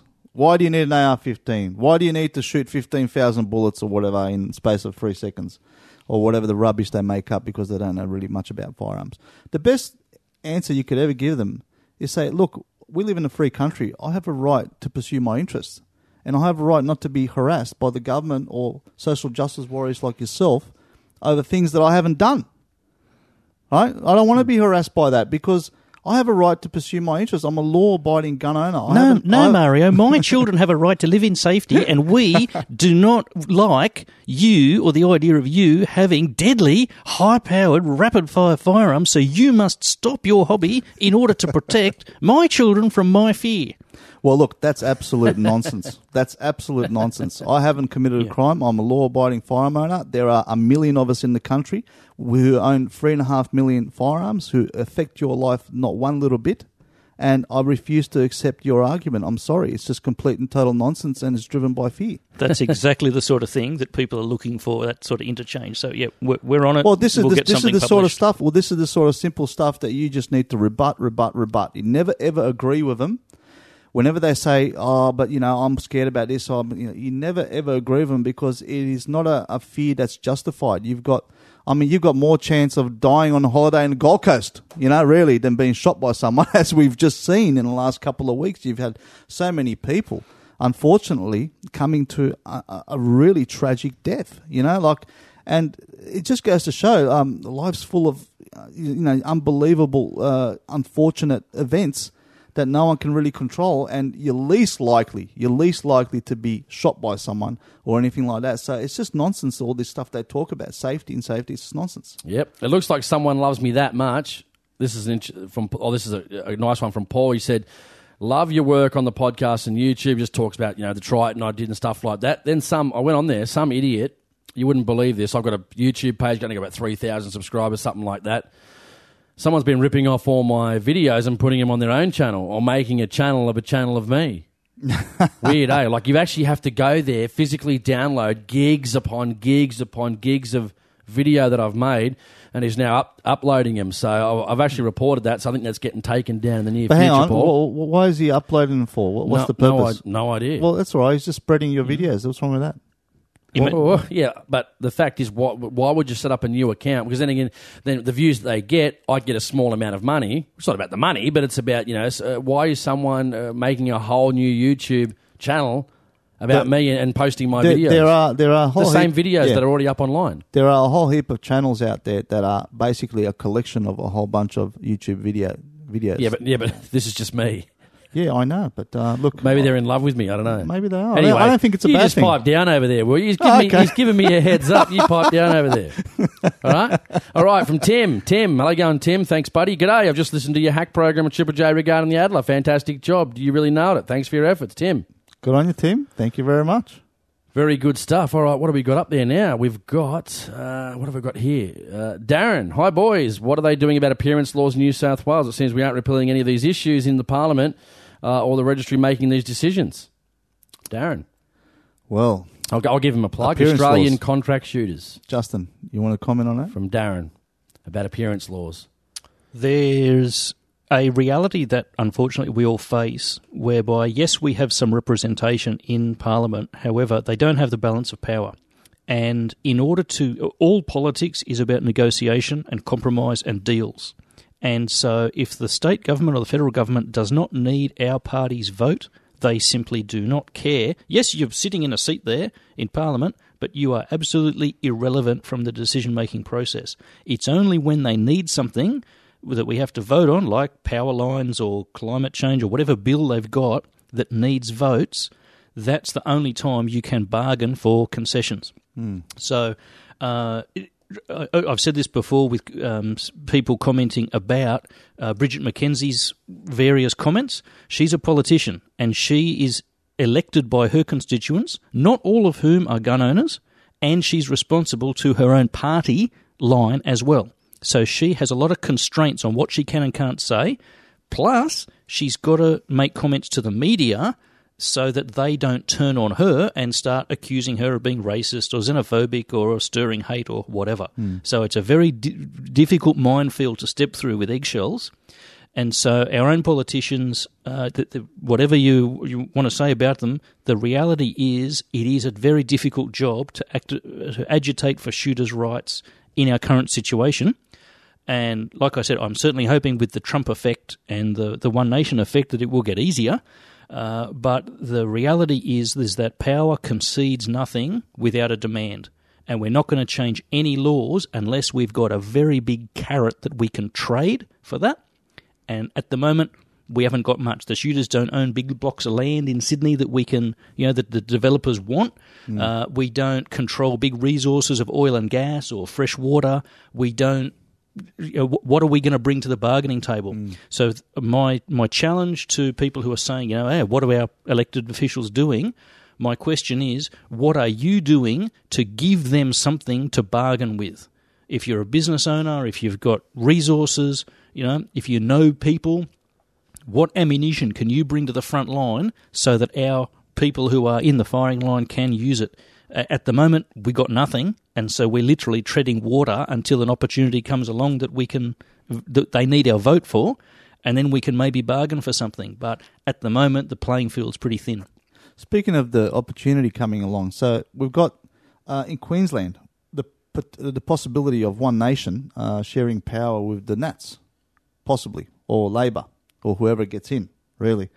Um, so now, Jason, um, we're going to try and get an interview, aren't we? Uh, with uh, some people from One Nation. are we? Yeah, we are. oh, oh, thank we're, we're going to Thanks try for get, telling me. Yeah, we're going to try and get an interview with um, some people from One Nation and uh, to maybe discuss, even Pauline herself. Who knows? Well, hopefully to discuss um, firearm laws and see um, what are the plans for One Nation in terms of firearm laws. Now, I know that the initial statements that they've uh, put out there uh, in terms of policy is that they really don't have any desire to change them, but they don't have any desire to um, make them tougher either, and they're, they're quite happy to defend the status quo. So we're hoping maybe in the future, if you guys out there in the listener land um, write some letters to Pauline Hanson, write some letters to One Nation, let them know that you if you do support One Nation, you're a strong uh, supporter of gun rights, and you want One Nation to support gun rights. You want One Nation to at least push for a little bit, um, I guess, uh, less restrictions, uh, less red tape on firearms. At least. Uh, support self defense with firearms. I mean, that would be a big step forward. And or I even self defense with pepper spray or tasers. Exactly. You know, well, uh, the mean, appearance laws. If you yeah. if you want to be specific, you could list two or three bullet points: self defense inside the home. Yep aboli- uh, rescind the le- the line in the legislation that talks about appearance laws. Appearance laws, yeah. That's just two points that can have a big effect. Uh, a massive effect. That's exactly. what I like about McKenzie. Sometimes she's good, other times you, you think she goes ninety five percent, and then you know just takes a massive nosedive towards the end about you know saying we need to strengthen yeah, the NFA just, and this yeah, sort of crap. She just can't get over the finish line. No. Um, when it comes to those sort of things. But listen, um, Pauline Hanson, definitely. Um, I think there's hope in the future there for for One Nation being a very stro, uh, strong, uh, sorry, uh, pro gun party. If it, even if it's not as strong as, say, for example, David Leyonhjelm, but uh, at least to the point where um, they will uh, stop uh, the erosion of our gun rights in the future. Would you like to advertise on one of the most tech savvy mediums on the internet? Then why don't you advertise with us on the Australian Hunting Podcast? If you have a product or business that you would like to promote, then we would love to hear from you. Become one of our partner advertisers by calling Jason on 0425 881 967 or email Australian Hunting Podcast at gmail.com. Are you looking to buy a new or used firearm? Do you want to sell that Safe Queen to fund your next purchase? Then go to ozgunsales.com. We have over 200 registered firearms dealers Australia wide and thousands of shooters using the site daily. There are over 2,500 firearms listed, so you're certain to find exactly what you're looking for. We have over 50 years of firearms industry experience, including 8 years online. So why wouldn't you advertise with us? The one and only genuine original Ozguns. Looking for outdoor equipment for your next adventure? At Aussie Outdoor Gear, you can find cooking equipment, camo clothing for kids, backpacks, camo accessories, and much more. We cater for your hunting, fishing, camping, hiking, and other outdoor pursuits with our unique product range. AussieOutdoorGear.com.au. Quality gear at affordable prices. Yeah, uh, next one. This one we were talking about on previous shows about um, length of the show. Remember, short, long, what do people like? Seems, you know, this one's, God bless his soul, this is hilarious. From Barry, one of our regular listeners. Hi, Jason. Now, just hear this out. Marino, Marino, really compliments you on this podcast. He means Mario. Oh, Marino. God bless his soul, right? it's great. Long or short, more often as your time permits. Regards, Barry. I just love you, Barry, man. Good on you, good on you, Bazza. Don't worry, Mario does look like a merino. Uh, good on you, mate. Excellent. Um, Thanks for your email. Ah, good stuff. All right, guys. Next up, we got this is awesome. If you want to donate to the show, that's awesome too. Um, we always accept donations. Anyone wants to advertise on the show, send us an email. You know, we know the, the, the money goes to helping us buy new microphones, going to events, getting people to do what we do right now, basically. But how awesome is this from Brad? What a legend! One of my great listeners. Brad called up uh, during one of the last shows and uh, sh- showed a lot of interest in the show. Sent us a lot of emails. He says, "Hey, mate, I always hear you and Muzz saying you need an intro to apathetic shooter segment." But you only remember to do it when you're recording the podcast. He's 100% right. We are terrible about that. And he goes, I thought I'd organise one for you. Yeah. How awesome is this? How awesome is this? He goes, I requested it. He knows I'm uh, a bit of a Disturbed fan. Now, if you don't know who Disturbed is, it's a bit of a, it's a rock band from, uh, uh, from Chicago that live in America. A, a big fan of their music. I just went to the concert just the other day, just last weekend. So it's got a bit of a rock edge to it. And normally, I must admit, I'm very particular about my intros. I'm very particular about when I do advertisements and stuff. They've got to sound right. And I, when I first looked at it, I, th- I hadn't heard it yet. I thought, oh, I wonder what it's going to sound like. And I didn't want to have to say, listen, we're not going to be using it or whatever. But I tell you what, he's absolutely nailed it. So what we're going to do, we're going to get into the apathetic shooter segment right now. Apathetic shooter. All right, how good's that from Brad? What a legend. We're going to use that from now on, Brad. Thank you very, very much. I loved it, man. And you, you really did hit the nail on the head. And disturb style, mate, you know me too well, that's for sure.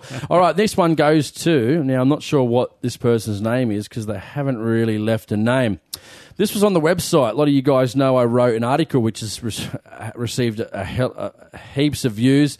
Uh, it's been all across the internet, unbelievably. Now, this was the Nick Harvey praises the John Howard gun laws. Now, if you haven't been on the website, just go to the website and type in Nick Harvey.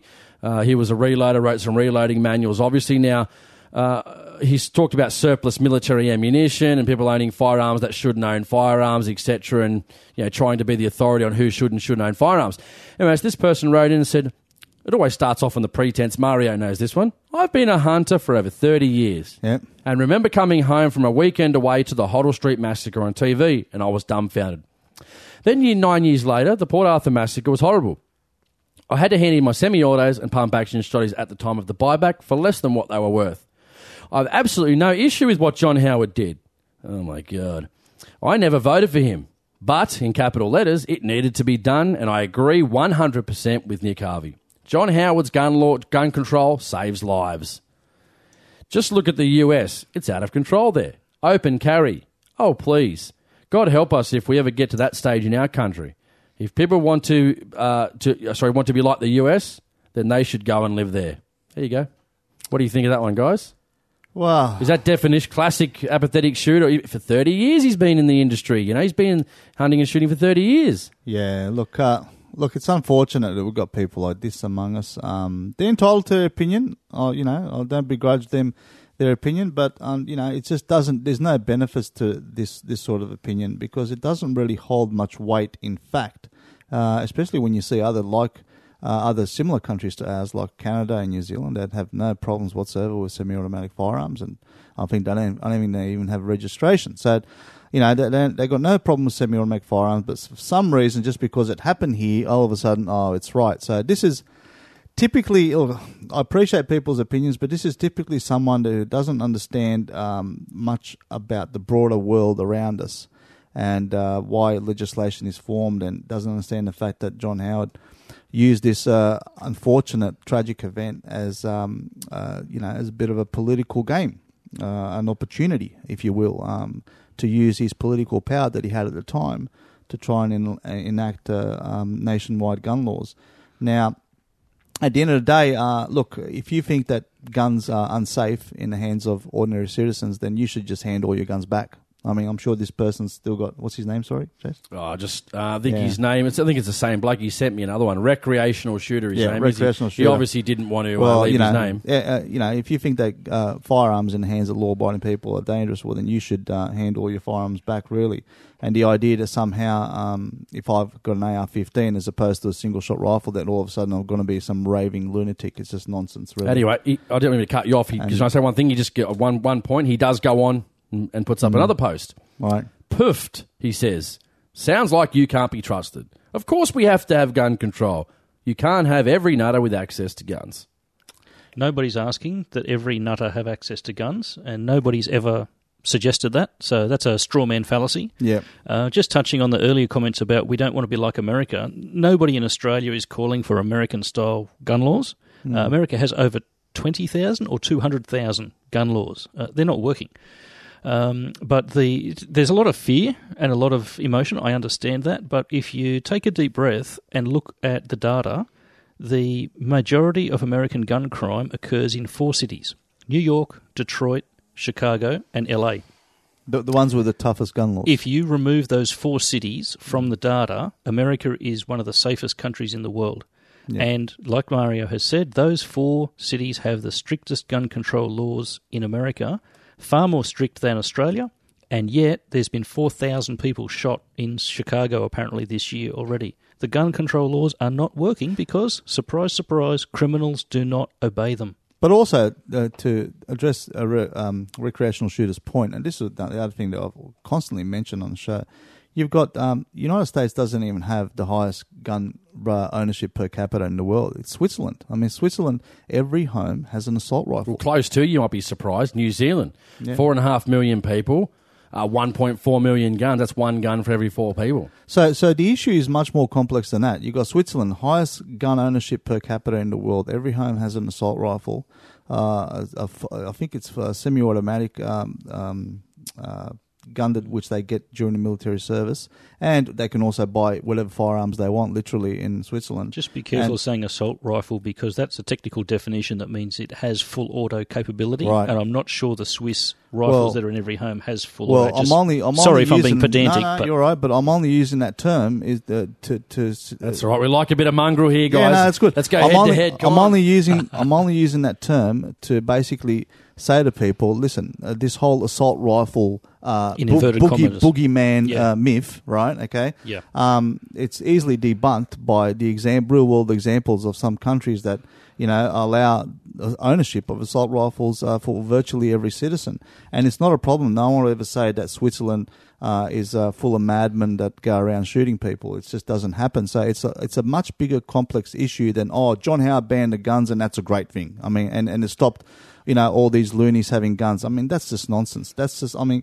Um, the only people that believe that stuff is people who uh, don't know much about firearms and are, I guess, easily swayed by uh, simple political arguments. Um, and it's unfortunate that we've been done over by John Howard in this country. It's uh, it's really unfortunate. Um, I guess we've been dudded, really, and, uh, and there's no reason to believe that law-abiding people can't be trusted with, you know, uh, AR-15s or you know semi-automatic shotguns, the sporting shotguns, um, Ruger 1022s, the semi-automatic rimfire rifles, your classic rabbit guns. I mean, this happens all around the world with relative safety. It's not an issue. There's no evidence for it to suggest that uh, the law-abiding average person, gun owner, uh, can't be trusted. So. I mean, I, I respect everyone has an opinion, and recreational shooter, you have your opinion, but I completely disagree. And the evidence that I've just presented to you uh, points to the fact that I mean, it's it's that's that's the facts. All right, next one. Uh, this one was been going around. Now I know this guy. I see him post not, not on my page quite regularly, but he posts on Facebook quite a fair bit. Muzzle love this one. Uh, this is from his name's Sam. Don't, everyone gets upset when I name them because uh, I don't know why, but he goes, "We don't have gun rights. Never have. Never will. What we have is gun privileges. I don't believe in gun rights and never will. Not everyone should have guns. However, everyone should This is hilarious. However, everyone should have the right to earn the privilege. the right to earn the privilege. He must have been talking to uh, Jeff Jones. He says we've got to keep the right to the privilege, which is quite interesting. Uh, we need to protect what we have before we strive for more. How can you protect what you have and then still strive for more? Interesting concept. You talk about the art of war. You have to first take the beach before you can push into enemy territory. As it stands, we're floundering in the channel. Surprisingly, it had three likes. What's his name? this is Sam. Sam. Okay. Sam, first of all, um, yes, we have gun rights. We have gun laws that um, grant you the right to apply for a license and grant you the right, once you have that license, to uh, purchase firearms. It's very simple. Um, rights are for the many, not for the few. Privileges are for the few. Privilege, if you look it up in the meaning, uh, in dictionary, it's an exemption, uh, an immunity, a special right that you enjoy that no one else does. Um, that's what a privilege is. Like, for example, parliamentary privilege, when politicians use parliamentary priv- privilege to say things in parliament they wouldn't ordinarily be able to say in civilian life. Now, um, uh, our gun laws, even though you may think they're a privilege, which they're not, they they are, uh, give you the right to apply for a license and to buy firearms. Um, they're available to everyone. Okay, everyone over the age of eighteen uh, with a clean criminal record uh, can uh, apply for a firearms license and buy firearms. And it's no different to the United States. Every time you go uh, to the United States and um, for example, for any US citizen, uh, laws vary from state to state, but for any US citizen, before you purchase a firearm legally, you've got to go for a background check. And what do you think that background check is? Essentially, it's like a license check. That's what it essentially is. So uh, it's no different in the United States, really. Um, the only difference is in the United States, of course, they got concealed carry laws. You know, you got open carry in some states. You got um, uh, the rights for self defense, uh, and you can uh, get a whole wide variety of firearms. And on top of that, their right uh, to uh, buy and, and, and own firearms is protected by the Constitution. Our laws are not that much different, with the uh, with the uh, difference being is that uh, our laws are not protected by the Constitution, right? So, but but they're gun rights nonetheless. They're no different. Um, so that's what it comes down to. Uh, when you talk about privilege, you've really got to have a look at the meaning of the word, and you can and you will see that it's not used correctly when it comes to um, the gun laws. Yes. Yeah, agreed. Uh, it, you know, historical context, the, the privilege dates back to the time around the French Revolution, where only certain people in the nobility had the right to vote. And there was a lot of uh, discussion. Uh, you know, new thinkers and, and articles were published. Uh, the Rights of Man is one of the publications that comes to mind, where uh, Thomas Paine and, and uh, other people. Who was the guy Voltaire who said, "I may disagree with what you say, but I will defend your right to say it." Yeah, correct. So all of this Voltaire. thought, all this liberty ideas were coming as the French monarchy was in the process of dissolving. It's the age of the Enlightenment. So at that time, only certain families could have government positions, run businesses, be exempt from taxes. And this is what Murray's saying about privilege. These people, by the very fact of their birth, were exempt from restrictions or taxes that hmm. were placed on other people. Now, when you're talking about gun r- laws in Australia, there's no such thing. You don't fill in a form and, and it says, Are you of a certain ethnic group? And your f- application is automatically invalid because you you know your family doesn't have a million dollars in net worth or more. Hmm. You know, th- these are things that in the past Or a certain race. or a certain race or a certain Or tra- are you transgendered? Are uh, you Or not? whatever. Are you gay, So straight? Doesn't matter. whichever those way. sorts of exclusions were built up by the nobility in times past to protect their interests. And of course, they wrote the laws to help exempt themselves from tax and get favourable trade deals, etc. That's common sense. Yep. So when the French Revolution happened and all this blew up, and the American state formed out of that um, human rights, um, the, the the average man on the street, whether he was a peasant, still had the right to vote. Let's not talk about women or slaves because they didn't count at the time. It took time for those people to get the right to vote. That's where it all, it's all drawn from. And while the Constitution of America says the right to keep and bear arms shall not be infringed, as Mario has said, people focus on that as if anybody in America has the right to waltz into a gun shop and say, Second Amendment, give me my gun. No, it's it not that work like simple. that. No. There's a background check, there's waiting periods. Now, mind you, that doesn't stop all the people in Chicago shooting each other over drug debts.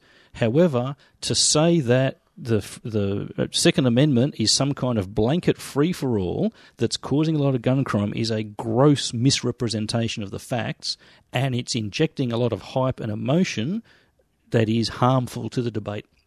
Yeah, no, absolutely. And also, people sometimes misunderstand what the Second Amendment is. The Second Amendment is not something that's written into law that guarantees everyone a gun. It doesn't work like that. No. The Second exactly. Amendment is a restriction on government.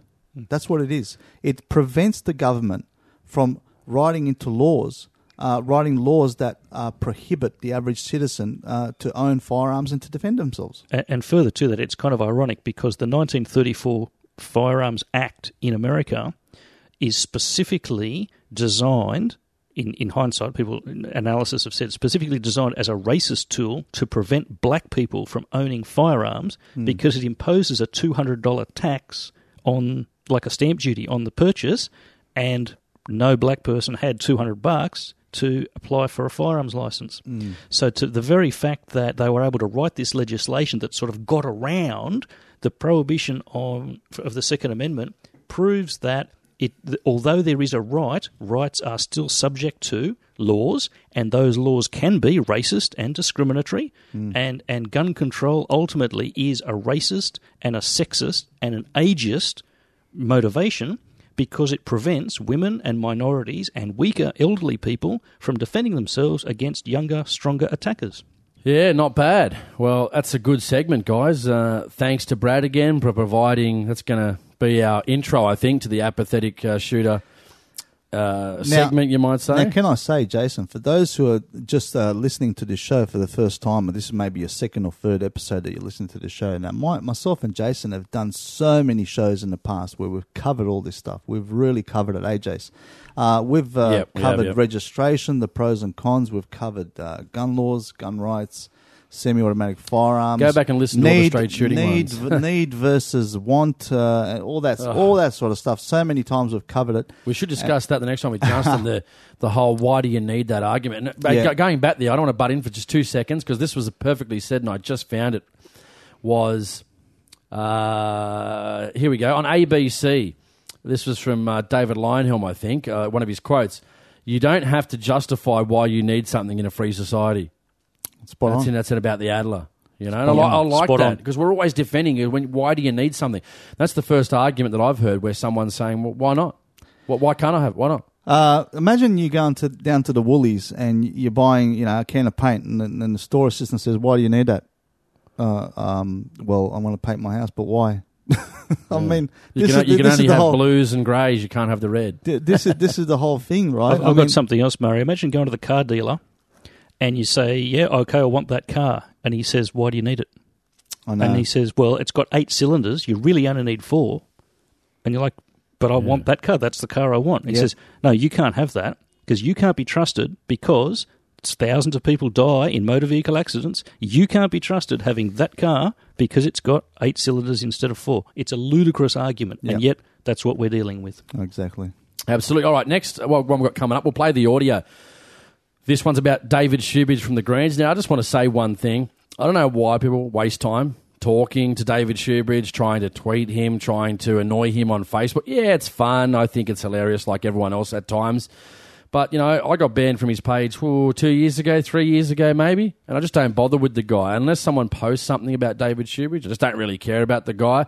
And I've heard, from what I've heard about this, he actually thrives on this negative attention. He just made a video we're going to play right now, the audio part of that, where to be honest, we do look pretty bad, in my opinion. Yeah, I mean, especially the arguments he actually, like, gun owners toss up. Not us particularly, Jason. well, not us, gun obviously me, but gu- general. he, he's reading things that he's been tweeted, uh, or he's reading things on Facebook. Now, some of the things just frankly make us look bad. I mean, we don't really formulate any any argument. I mean, you'll hear from some of the audio. Someone says, you know, something to David Shoebridge, you dumb faggot. I mean, that's not really, Hmm. you know, an argument in regards to gun control. And honestly, we look bad. And he does make videos about it. And from what I heard, he gets off on putting this stuff on the internet that he's getting a rise out of gun owners to make us act like this. So we'll play just the, the couple of minutes of what David Shoebridge said in regards to him sitting in his office. So we'll just play that one and when we'll come back. So, earlier this year, my office decided to launch the TooManyGuns.org website, which asked the question and gave the answer of how many guns are in your suburb. And Flaccid Alpaca from the gun lobby had this to say. He responded with, None, you dumb faggot. And then we had Jed Martin, and his response was, Typical Greens member, he would rather spend his day planting vegetable gardens in the middle of the city with his boyfriend. And there's Marshall. He's the co-host of Shooting Stuff Australia. Uh, and Marshall decided that he would mix some discussion about anti-choice and pro-gun in the one tweet. He was responding to a tweet that I put up about supporting abortion law reform. And he said, certainly wish your mother had gone through with it, David. Which brings me to Adam, who says, Love that you assume there must be a direct correlation between gun culture and racism. Seriously, you need a bucket around your neck to catch all the shit that falls out of your mouth. Well, Adam, rather than me saying any more in my own words, let's see what the gun lobby says about racism and bigotry, xenophobia, and guns. Baz says, I suggest that the solution is not to remove the guns, but to remove the Muslims. And then we have Hunter, who says, Last time I checked Shoebridge, you cuck. This is Australia, a country where everyone has freedom of speech and political expression. So I can say, fuck the Greens. I can say, fuck Muslims. And I can say, fuck you without legal consequence. I will be out of here before the Gestapo arrive on my door on the orders of Führer Shoebridge. So, there you have it. Apparently, gun control is a kind of left wing, fascist, communist, Islamic social control conspiracy. Sure. And that is the gun lobby for you. They're angry, they're intolerant, they're very well armed, and we cannot. All right, guys, you just heard from David Shoebridge there in his office, made his little uh, video, and it looked like what was that band in the background? Everybody heard some. Is that some- REM? REM. I think it was U2 there for a that's second. yeah. REM. So they got another song, "Losing My Religion." Yeah. Uh, what do you guys think about that? I mean, again, we're just saying silly things. I mean, listen, yeah, some of the stuff's funny. I had a bit of a chuckle at some of them, but it just doesn't do really anything. Why are we not writing to our politicians instead of wasting time? All this stuff, David Shoebridge, is a waste of time. Yeah, look, He's look, never going to change. Look, I had a good laugh at some of those things, especially the one with the bucket. Put the bucket around, your neck. Catch Look, the shit coming out of your okay, mouth. yeah. listen. I, I mean, look, good on you guys for writing in, but here's my advice, and this is what I would do. Okay, I would not give this guy any attention whatsoever. I wouldn't write to him. I wouldn't call him. I wouldn't do anything, and I certainly, uh, and this is this seriously, guys. I certainly wouldn't involve involve religion or race in any of your um, letters to um, Shoebridge. I wouldn't even write to him because the more people that write to him, the more ammunition he's got, I guess, to make videos like that and to uh, target us and make us look like a whole bunch of redneck racists, whatever, right? So, um, uh, he, you know, make him feel like he's completely irrelevant. That's the best. That's the best way to deal with people like him. Make him feel like he's completely irrelevant, not part of the conversation whatsoever. And the best way to do that is do not contact him in any way, shape, or form.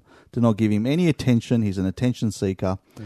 And he will try to use it uh, against us. But And apparently he's going on a four forage over to the United States to look at gun control and you know talk with the you know the who, no doubt he'll find some idiot in America who's a gun owner who agrees with gun control. No doubt. Look, I, I've had plenty of letters written inside my head that I could have got, could have sent to David Shoebridge. But you know what? I've used that energy to send letters to people who matter, like uh, the premier, the prime minister, the police minister, and so on.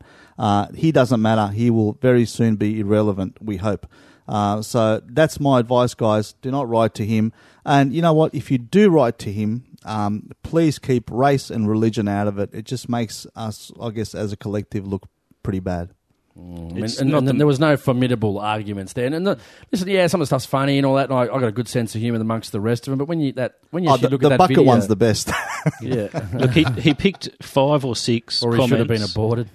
He picked five or six comments out of goodness knows how many, out of a million plus gun owners in Australia. The vast majority are doing the right thing, and it's the same old thing. Should the majority be penalised for what a small minority are doing? Okay, some people have had some fun. Uh, yeah, Yeah. not not an issue. He's making a big deal out of it. He's he's crying about the the hate speech he's receiving, but ultimately, ninety nine percent of people are doing the right thing, and that gives hmm. the absolute lie to his hysteria about we can, you know, they're, they're armed and dangerous. We're not dangerous. If we were, you'd know about it. You know. Exactly. the country would be like South Africa or Zimbabwe or any of those other countries where people are armed and dangerous. But Australia is not. And the, the, the fear mongering and, and the, the sour grapes from, from David Shoebridge, eh, he's suffering from John Howard relevance deprivation Yeah. syndrome and desperately banging that drum to try and get some attention. Deny him the oxygen, guys. He's an oxygen thief. Let's just ignore him and get on with the wins we are having.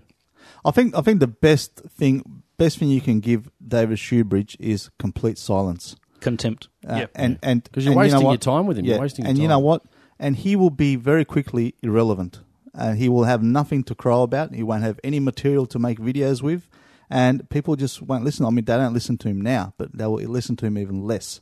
So that's my advice, guys. And just focus your energy on writing to the people that matter. Before Justin goes on, he's got one to talk about about the Greens as well.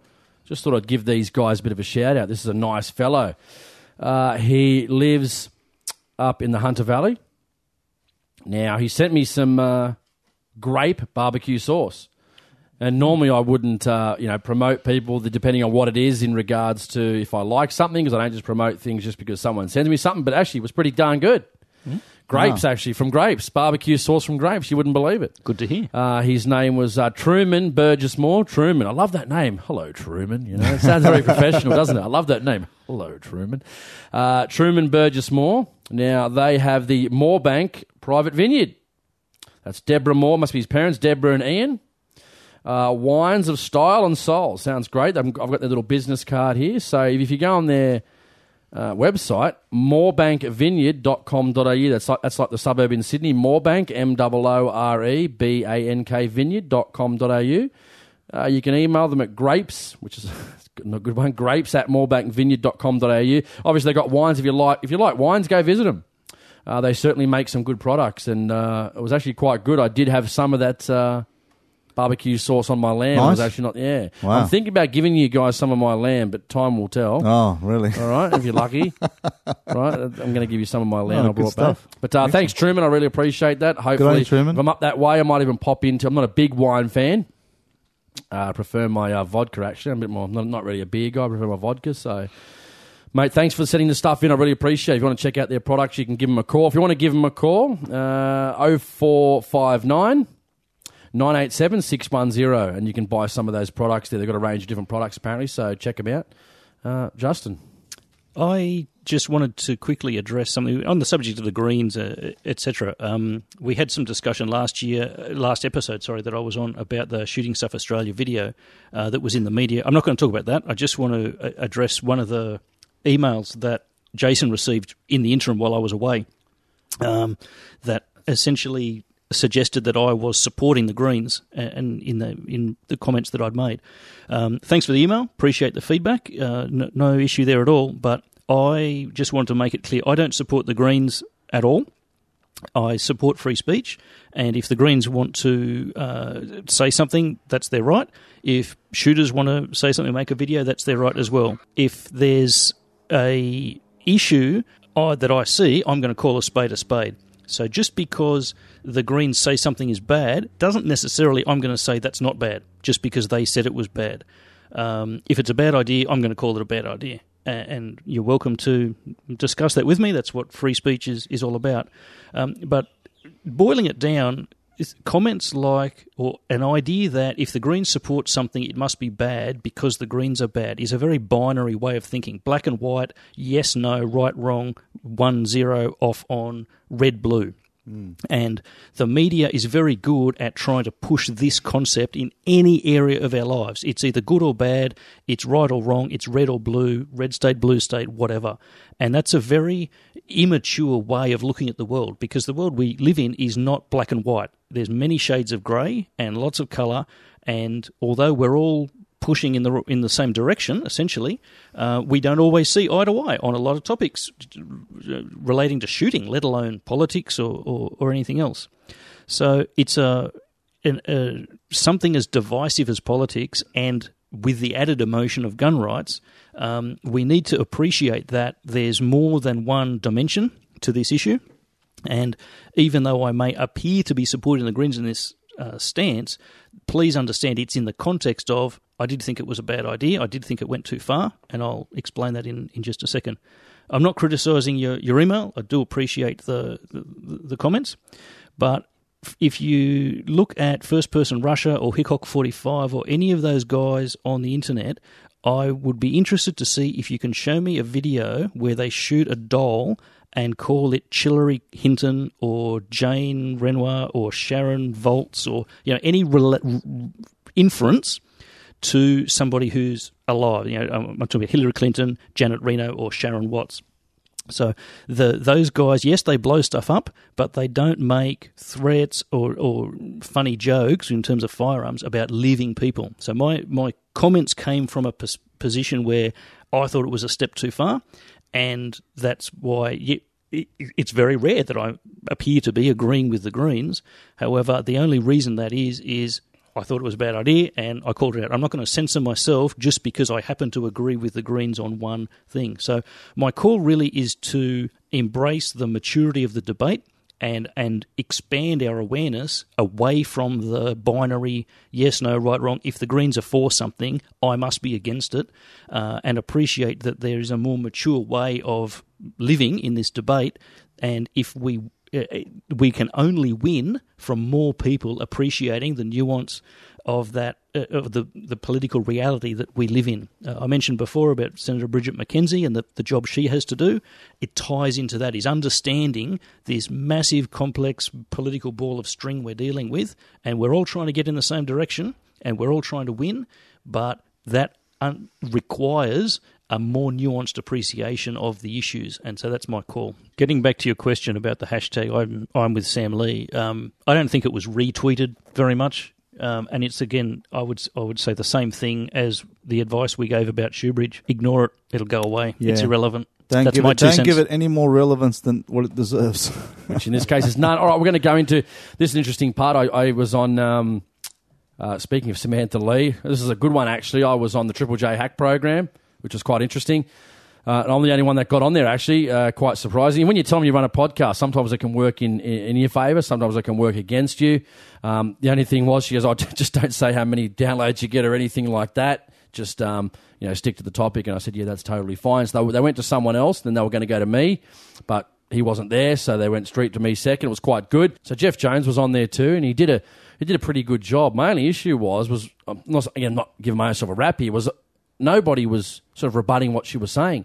She was saying a lot of lies, which is you know generally heard that these firearms like are used in mass shootings, these rapid fire guns, which is a lie. Uh, after going on my show, I've heard on another program too get even worse by saying these firearms are used in mass shootings in the United States again, which is a lie.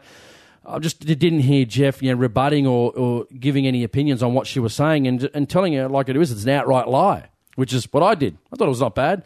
So what we're going to do, we're just going to go into it now, and uh, I'm going to play. Uh, Tom Tilley is the host on the Triple J Hack program. So here's me uh, starting off on Triple J Hack. Have a listen. Stefan from Adelaide, what's your point of view on the Adler shotgun? Oh, sorry. Uh, Jason, go ahead. Yes. How you going? Thanks. Yeah, I support Jeff. I think uh, this Adler shotgun is no different than any other shotgun that's been uh, in the country for the better part of 100 years. And the issue with So you, when you say that, just to just to clarify, Yeah, you mean this type of lever action shotgun, not this particular yes. brand. I mean, Samantha Lee does say she's actually lying to the listeners. What she says is that these types of firearms are the preferred uh, use for mass shootings. Well, that's not true at all. I mean, if she can tell me in the last five years uh, any lever action shotgun or rifle that's actually been used in a crime, I mean, she deserves a medal because the research I've done doesn't prove that statement actually to be true whatsoever. All right, well, I'll put that back to Samantha Lee. Samantha Lee, what do you say to that? Look, the, the uh, whole issue is is that these are different types of lever action shotguns. No, They're- that's a they're- lie. No, they're- they're not. They're not. Sorry, can I just finish So my go ahead, Sam. Um, they're a, a modern design firearms, and they prom- were promoted by the company importing them as a game changer for the Australian market. They're a rapid style firearms. I'm not saying this one in particular has been used in massacres because it's just recently been imported, but rapid style firearms, a firearm that can shoot eight shots in eight seconds. So are you saying specifically, Samantha, that a, a lever action shotgun has been used in, in lots of massacres that have killed people? Or are you using a broader category of like rapid fire there? I'm saying rapid fire guns are used in massacres, and this is a new type of lever action which has been changed to a rapid style firearm. The old lever actions were only capable of holding one to two uh, ammunitions in the gun. These new lever actions can hold up to 11 uh, rounds of ammunition. Okay. So this is what changes them. And also, All right, I want to give Jason a quick chance to reply before we move on to a discussion about masculinity, which is coming straight after a discussion about guns. Jason, what do you say to that? Well, since 1996, we've had like the IAC 1887, which is basically the exact same action of firearm. Uh, this just looks a bit newer. Since 1996, no one has even attempted to uh, commit a mass shooting with a lever action firearm or rifle. Man Monis used a pump shotgun. I think they were incor- incorrectly classified in 1996. Uh, and I also think, where did Man Monis get that firearm? He got that firearm from the illegal black market, uh, which was 20 years ago. Those firearms were basically confiscated from law-abiding people. So, All right, well, again, Jason, thank you. The question. Thank you so much for calling in with your you. opinion there on the text line. So I don't understand what the benefit. All right, guys, there you go. I was on Triple J Hack program. I think I did an okay job. Uh, you know, I called her a liar on national radio. I was quite happy about that, actually. No, and, um, very good, Jace. And then, Excellent. and then Tim actually just said to her as well, going, well, "That's a good question." He goes, "What about that Samantha Lee? You know, these guns aren't being used." And uh, I, I did interject at one time, and uh, uh, they sort of, I think, I'm not sure if he muted me, but I stayed quiet because I knew he might cut me off, so I just dead silence after that. So. Um, yeah, got, like I said, guys, if you get an opportunity, when something happens in the media, you know the next day, 2GB, all your stations is going to be talking about gun laws, you know. Be Yeah. ready to call up the next day. Yeah. I was also on another one, which was uh, Triple J, no, sorry, Triple J, uh, was on Darwin. I think it was ABC Darwin, I think it was. Uh, I was talking about the Adler. So here's me again uh, talking to one of the hosts there uh, about the Adler. Have a listen to this one. local hunter. Jason has called on 1300 057 222. G'day, Jason. Hey, Adam. Thanks for taking my call. I really appreciate it. Yeah, that's okay. Uh, what's your concerns over the Adler being classified as in, in D, in category D? Yeah, I think it's a bit, well, extremely ridiculous actually, because I mean, I mean, no serious law enforcement anywhere around the world actually takes seriously this terminology of rapid fire shotgun. In New South Wales, where I'm from currently, uh, it, it is legal to uh, a modification kit, which is about 130 to 150 dollars, to actually to convert this firearm into a 10-shot lever action shotgun. Now, I spoke to a few people yesterday. Now, it's interesting because if I actually look at since 1996, when these were actually put into a Category A uh, listing, there's been not one shooting or one mass shooting or even attempt of mass shooting with a lever action rifle or a lever action shotgun. It's a completely it's a complete beat up. I mean, you can already change them to a 10 shot in New South Wales, and people often ask, well, why do you need a 7 shot? Well, I guess my question is, why aren't we asking why not? I'm a law abiding person. I've been vetted by the government uh, to say that I'm a, a law abiding shooter. I haven't committed a crime. I should be able to own these firearms. And people say, well, what is, we, we do have a mass shooting. Well, I don't think that's going to happen. We, uh, these, these firearms are not the choice of people around the world to commit mass shooting. But And- you can already buy a five, an Adler five shot, can't you? So you can already have one with five shots. Why are you being so passionate about just an extra two shots? Uh, well, my question is, wh- why not? What is an extra two shots? How is an extra two shots going to make a huge difference to anything? I just think it's an absolute moot point. point, and you can already convert them to a ten shot. So. Again, under the current A system, you can already own this firearm legally. Uh, they're not the choice of people that want to commit mass shootings, and this technology has been around since what the 18, eh, middle of the 1800s. I mean, it's not it's not a problem whatsoever. It's just a little little bit newer than the current models of like the IAC 1887. But this has been available since 1996. Shooters and hunters in Australia have been using these firearms in the same configuration of the number of rounds, and it hasn't been a problem. They're just not the choice of mass shooters. It's ridiculous to assume otherwise. Good on you, Jason. Appreciate your time this morning. Thank you, mate. Appreciate it. This is 105. All right, guys, you just heard me then on uh, on Darwin Radio. You know, the lovely folks up there in the Northern Territory. So again, hopefully I did all right in that one as well. I think I did better. Muzz disagrees with me. He reckons I did better on the Darwin when we had a chat. The Darwin Yeah. uh, radio. He reckons Yeah, that one was better. No, you've done But a really good job there, Jason. I'm very impressed with that. Remember when I rang you and I said I think I screwed up the Darwin interview, and he goes, "How bad?" And I said, "Bad." And then when I sent it to him, he goes, "What are you talking about?" He rings me up. It was a bit of a funny joke. Remember this? You said to me, you re- he rang me up, and I said, "How did I go?" And he goes, "Mate, that was terrible." He goes, that was terrible. And I said, oh, mate, I agree. I said, because I was waiting for it because I thought that's what he said. He goes, what do you mean? It's better than the other one. so I hope you guys enjoyed that. All right, what we're going to do, we just got a call from Joseph. Uh, we're going to, before we finish off the show, uh, as you know, we put stuff on Facebook uh, about wanting to get people on the show to discuss their issues and stuff like that. Uh, so what we're going to do is we're going to get into uh, a discussion with just, uh, sorry, Joseph, I should say, and uh, see what he has to say. So we'll get it now. All right, Joseph's uh, called in. Joseph, thanks for calling in to the show. Really appreciate it, mate. What did you want to have a discussion about? Oh, mate, thanks for um, letting me onto the show. I really appreciate it, you guys. Um, uh, I'll listen to your podcast all the time, and uh, I think you're doing a great service to the shooting community. Thanks, Joe. Thank you. Thanks, mate. What did you want to have a discussion about? What's on What's on your mind in regards to you know gun ownership, hunting, shooting, fishing? What do you want to talk about? Um, mate, I just want to talk about how uh, firearm owners always seem to be perceived as criminals. I'm just talking out of uh, experience where uh, I've been prosecuted a few times for nothing really. What I've en- ended up the one that's been victim of a crime. Two occasions where once I was a victim of uh, domestic violence, and uh, I was the one that was actually charged with, with assault. You know, I had to go through the whole process of going to court, getting a lawyer, and, and all that sort of stuff. And uh, we went to court, and uh, you know, I was asked, you know, what happened. I go, I had an argument with someone, and and uh, you know, I'm giving them facts. And uh, Sorry, I didn't mean didn't mean to interrupt, Joseph. Did they did Did you get an AVO out on them? No, no, the police put the AVO out on me because I was the one Okay. that had registered firearms.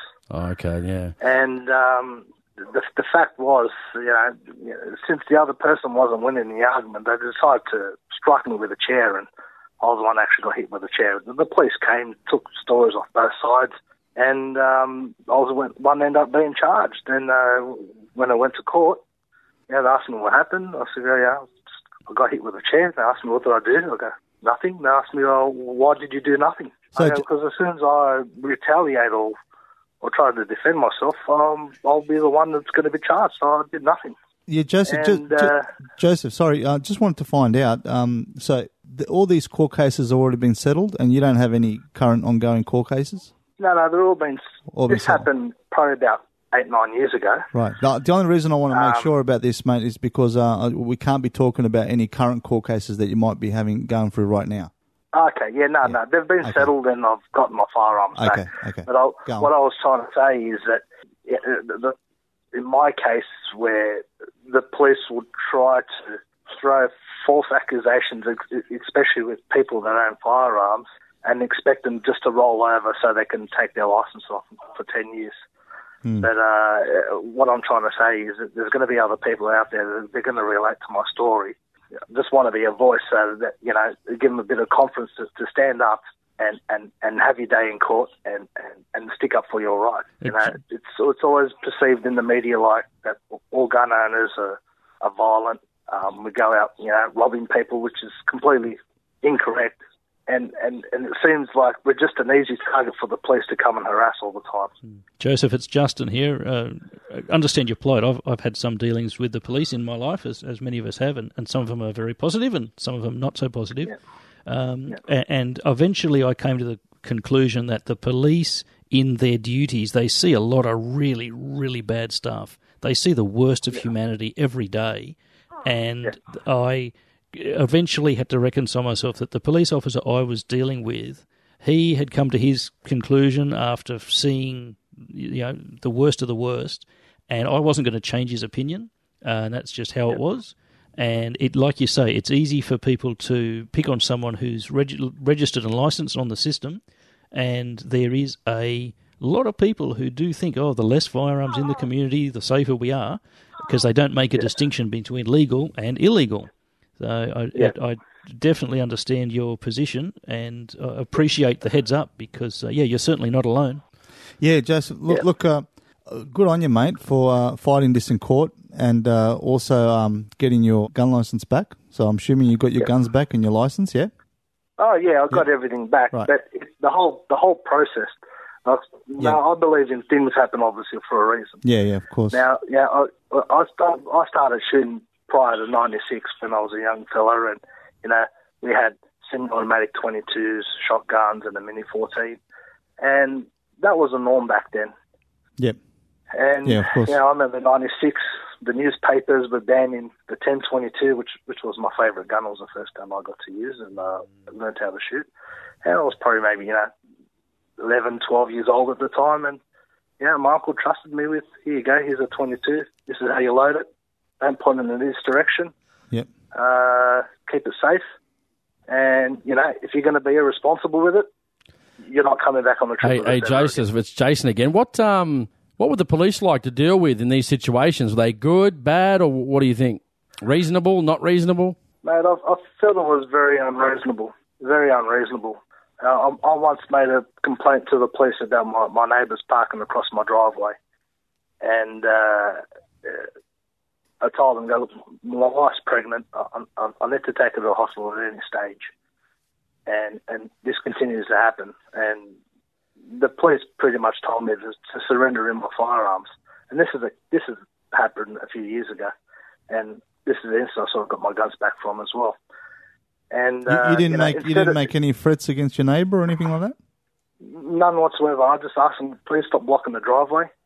I go, my wife's pregnant. I can't take her to the hospital. I go, so uh, at, at any stage, it can turn into a life and death situation. Like if I'm unable to take my wife to a hospital where she's pregnant, you know, Mm. and and and it it's it, it, it is for, for someone that's for, for for a father that's expecting to have a child Yeah.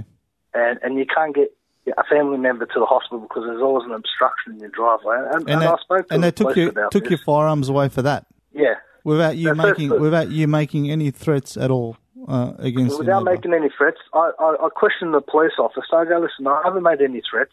My wife's inside. She's pregnant. I, I got I had two other kids at, at the time as well. One was two, and the other one was one. And I'm assuming you, you And- I'm assuming you got your guns back. You got your license Uh, back. yeah, after yeah, that, got, yeah, yeah, yeah. I, I got my guns back after 30 days. But Yeah. the thing is, when I was asking the police officer, I go, what grounds do you have to, to come and take my firearms off me? And, you know, I was questioning him. Yeah, it, it turned it out that I was abusing my, my neighbour because she's a female and I'm a male. Apparently, I'm going to go there and shoot her or bash her or whatever, Wow. you know what I mean? And, and it's nothing to do with that, really, because it's, all I want to do is just have access to my driveway. so I Interesting. can- Sorry, Yeah. Jo- yeah, interesting So I can- story. yeah. I had someone in the same situation that had that. Uh, lived with his family, young guy. Yeah. Um, Basically, uh, his dad's brother, so his uncle, was in a home. Yeah. So his uncle came to his Yeah. house. I've said this story before. His uncle came to his house in one of the fits, sort of thing. They called the home to come back and get him. He wouldn't go back. He had a butter knife. Cops have come. They've sicked the dog on him. The dog's taken him down. They've taken him to the police station. Cops rock up two days later. They put an AVO out on uh, the guy that I know's uh, dad's his uncle, right, for being at the Yeah. property. He's got men- he's got no mental health. Anyway, you know what they said? They came back two days later. and He goes, "Well, we didn't put an AVO out on our uncle. Well, what's this all about? Oh no, we did it for you. Oh, by the way, we didn't know there was firearms in the house. And this guy, he's, he's actually his name's the same name as mine. His name's Jason. Really nice guy. One of the nicest guys I've ever met, actually. And um, they said, "Oh, we're going to have to seize them for." Took them four months to get them back right? And you know what happened in the end? They said to him, listen, uh, you can't keep them at home anymore because your uncle may at some stage have access to the property when he's not going through one of his mental health issues, right? Because he's at the home. Uh, you, you, we're making an order. You can't store them at home. Long story short, I saw him at uh, uh, his place of work where I, I frequent. Never met him before. He recognised me. Said, "This doesn't sound right to me. Well, what do I do about it?" And I said, "I'll speak to this lawyer." He wrote to the firearms registry, mate. Two weeks later, it comes back. He's now able to store the guns at his house again. So, and this guy, one of the nicest guys I've ever met in my life. This guy wouldn't hurt a fly, right? And this is the again over uh, overuse of the police, and it's not always the case. Sometimes, obviously, it's legitimate. Some people deserve to have their taken firearms taken off them. Yeah, but you know Yeah. what, Jason? Uh, what it comes down to, Joseph, and this sort of this sort of nonsense, really, sometimes that's that's what you can really call it, just nonsense. Um, happens purely for one reason, and that's because registration. Um, But can I just uh, make re- one point? registration? Registration allows uh, the police, I guess, to uh, take away your firearms at the at the smallest little uh, reason, I guess, or they, they they may perceive might Mm. be a danger, which is uh, may not may not be a danger whatsoever. And I guess it allows them to discriminate. I guess uh, against us in some situations. I'm not saying all See, situations. sometimes they get it right, sometimes they get it really wrong. you But know? even in circumstances where they get it right, I mean, what are they really doing, Jason? Right? Okay, oh, they're taking away your guns. Well, that doesn't stop you from acquiring an illegal firearm. It doesn't stop you from getting a kitchen knife out and doing Well, harm I, I to some guess people. they're just covering their It, bases. does, it doesn't. It doesn't. It, it doesn't stop you from going to Bunnings and, and, and, and building one for less than ten dollars. well, whatever, yeah, whatever it might be, you know what I mean, or, or, or yeah. grabbing a steel or whatever it is. I mean, if you're really violent, Yeah. you'll find ways of be, of, of being violent. But uh, look, mate, we're very happy that you got your firearms license back, and I guess the moral of the story is that you want to say to people is that don't don't give up on your rights, and basically keep fighting for your rights. If you feel you've been done wrong, then make sure you go see a Yeah. solicitor. And uh, and get and, and get your guns back, get your life back. even some solicitors as well, they'll be very biased towards you because that drive that driveway incident kept continuing even after I got my firearms back. It turned out to a blue in the front yard when my pregnant wife was assaulted by the neighbour. I jumped in to help my wife out, and uh, my wife gets charged with assault, and she only wants to leave her house, and I get charged with, with malicious damage, and uh, end up taking the court, and had to go go to two uh, uh, first I got they charged me. Uh, they gave me a five hundred dollar fine and a good behaviour bond. So I took the matter further to the district court in uh, Parramatta, and uh, I told the judge, I go, mate, I'm only a father that wants to take his pregnant wife to a hospital. I go, you, you have signs around the whole courtroom about domestic violence, and here I'm I'm I'm a father trying to to to take his wife to get medical assistance, and I'm treated like the same grub that goes and bashes his wife. I go, how's that fair for anyone? Anyway, he, he, he, he, he was just like, oh, that was his reaction. I can see you trying to do the right thing. They, they threw it out on a $500 fine. What do you, mate? Just to finish off quickly, what do you like shooting? What do you enjoy? Do you go hunting, shooting? What, what are you clay target shooting, hunting? What do you enjoy? Um, mate, I enjoy a lot of things, mate. I enjoy clay target shooting uh, for Cecil Park on a regular basis. I also enjoy um, uh, going up with uh, St Mary's, uh, 50 metre range. Also do a lot of varmint shooting. You know, like your rabbits, foxes, and things like that. Hmm. So yeah, I enjoy all, all, all aspects of uh, firearm ownership. Very good, man. All right, well, mate, thanks for uh, coming on the show to uh, just give us a bit of an opinion and stuff on, on specific topics that affect, you know, gun owners, uh, you know, around the country and, um, you know, what you enjoy shooting and that sort of thing. So, Joseph, mate, thanks for joining me on the show, mate. I appreciate it. Thank you for sharing Oh, your. thanks a lot, mate. Yeah, thank you for sharing your story with us, Joe. Appreciate that, mate, very much. Thanks very much. No, worries, thank you. No, thank, thank you for listening, mate. I just hope I've um, inspired someone else to uh, stand up and uh, and and uh, make some noise and uh, make sure that their, their rights aren't being uh, violated. All right, well, that was a good conversation with Joseph there. Th- Joseph, thanks for calling in. Uh, thanks for that, mate. Really appreciate it. And if you want to get on the Straight Shooting Podcast when we put stuff up, send us a Facebook message uh, with your with your uh, phone number. What you want to talk about, just a quick, small couple of lines, just so I've got to grasp the idea of what you want to talk about, and we'll call you during the Straight Shooting Podcast, and we'll uh, get you live on the air, and you can get your opinion and give us a uh, point of discussion and topic. So, guys, anything to add before we finish off? Well, uh, yeah, just one thing, Jason. At the time of this recording for this podcast, guys, um, uh, the election results for the Orange by-election are not 100% known yet. It looks like that Phil Donato from the Shooters, Fishers and Farmers Party will get it. They're ahead by about 80 votes and they're looking for a recount. Uh, so we're, we're hoping that's the case. We're really hoping that's the case, that the Shooters uh, can really score a, a massive, massive upset against the Nationals uh, and get their first lower house uh, representative in Parliament. Uh, we certainly cross, got our fingers crossed. So at the time that you're listening to this, the election results have already been probably called, and we certainly hope that Phil Donato gets over the line. But we're hesitant to call it just yet because you don't know what's going to happen. Um, Nats could get a rush of last minute votes. Who knows from the um, from the uh, from Yeah. the recount? They, so they just appear somewhere. no, well, you never know. Hey, it's happened before. WA, remember they had to have a they had to uh, redo the election because they lost a whole bunch of votes. So, so I think the Greens got in, didn't they? they so got, I'm a little bit hesitant. Yeah, I'm a little bit hesitant to call it just yet, but um, um, be assured that uh, next uh, podcast that we do will definitely uh, talk about the the finalised results. So. Anyway, Jason, it's been a, a great show today. Uh, excellent content, uh, good conversation there on the phone. Um, but that's it for us uh, for this episode. Yeah, if you want to donate, you can do that. Uh, uh, you can find us on iTunes. Uh, leave us a comment, rate, subscribe. That'd be that'd be awesome. Website AustralianHuntingPodcast.com.au. Uh, Facebook, I think we've got eighteen thousand now, something around there on Facebook. So that's Mm. awesome. Yep.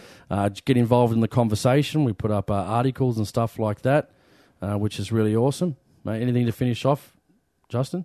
I just wanted to say that this is an indication, no matter how the Orange by election falls out, it's an indication we do have political clout. And for anybody who was sitting on the fence or worried about, you know, you're, you're not going to count, it does count. Numbers matter. We are getting momentum. And if you, you need any resources, if you need any help, let us know. We can help you make a difference.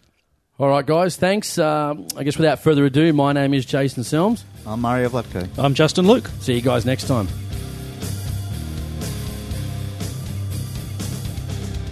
You're listening to the Straight Shooting Podcast here on the AHB Digital Radio Network.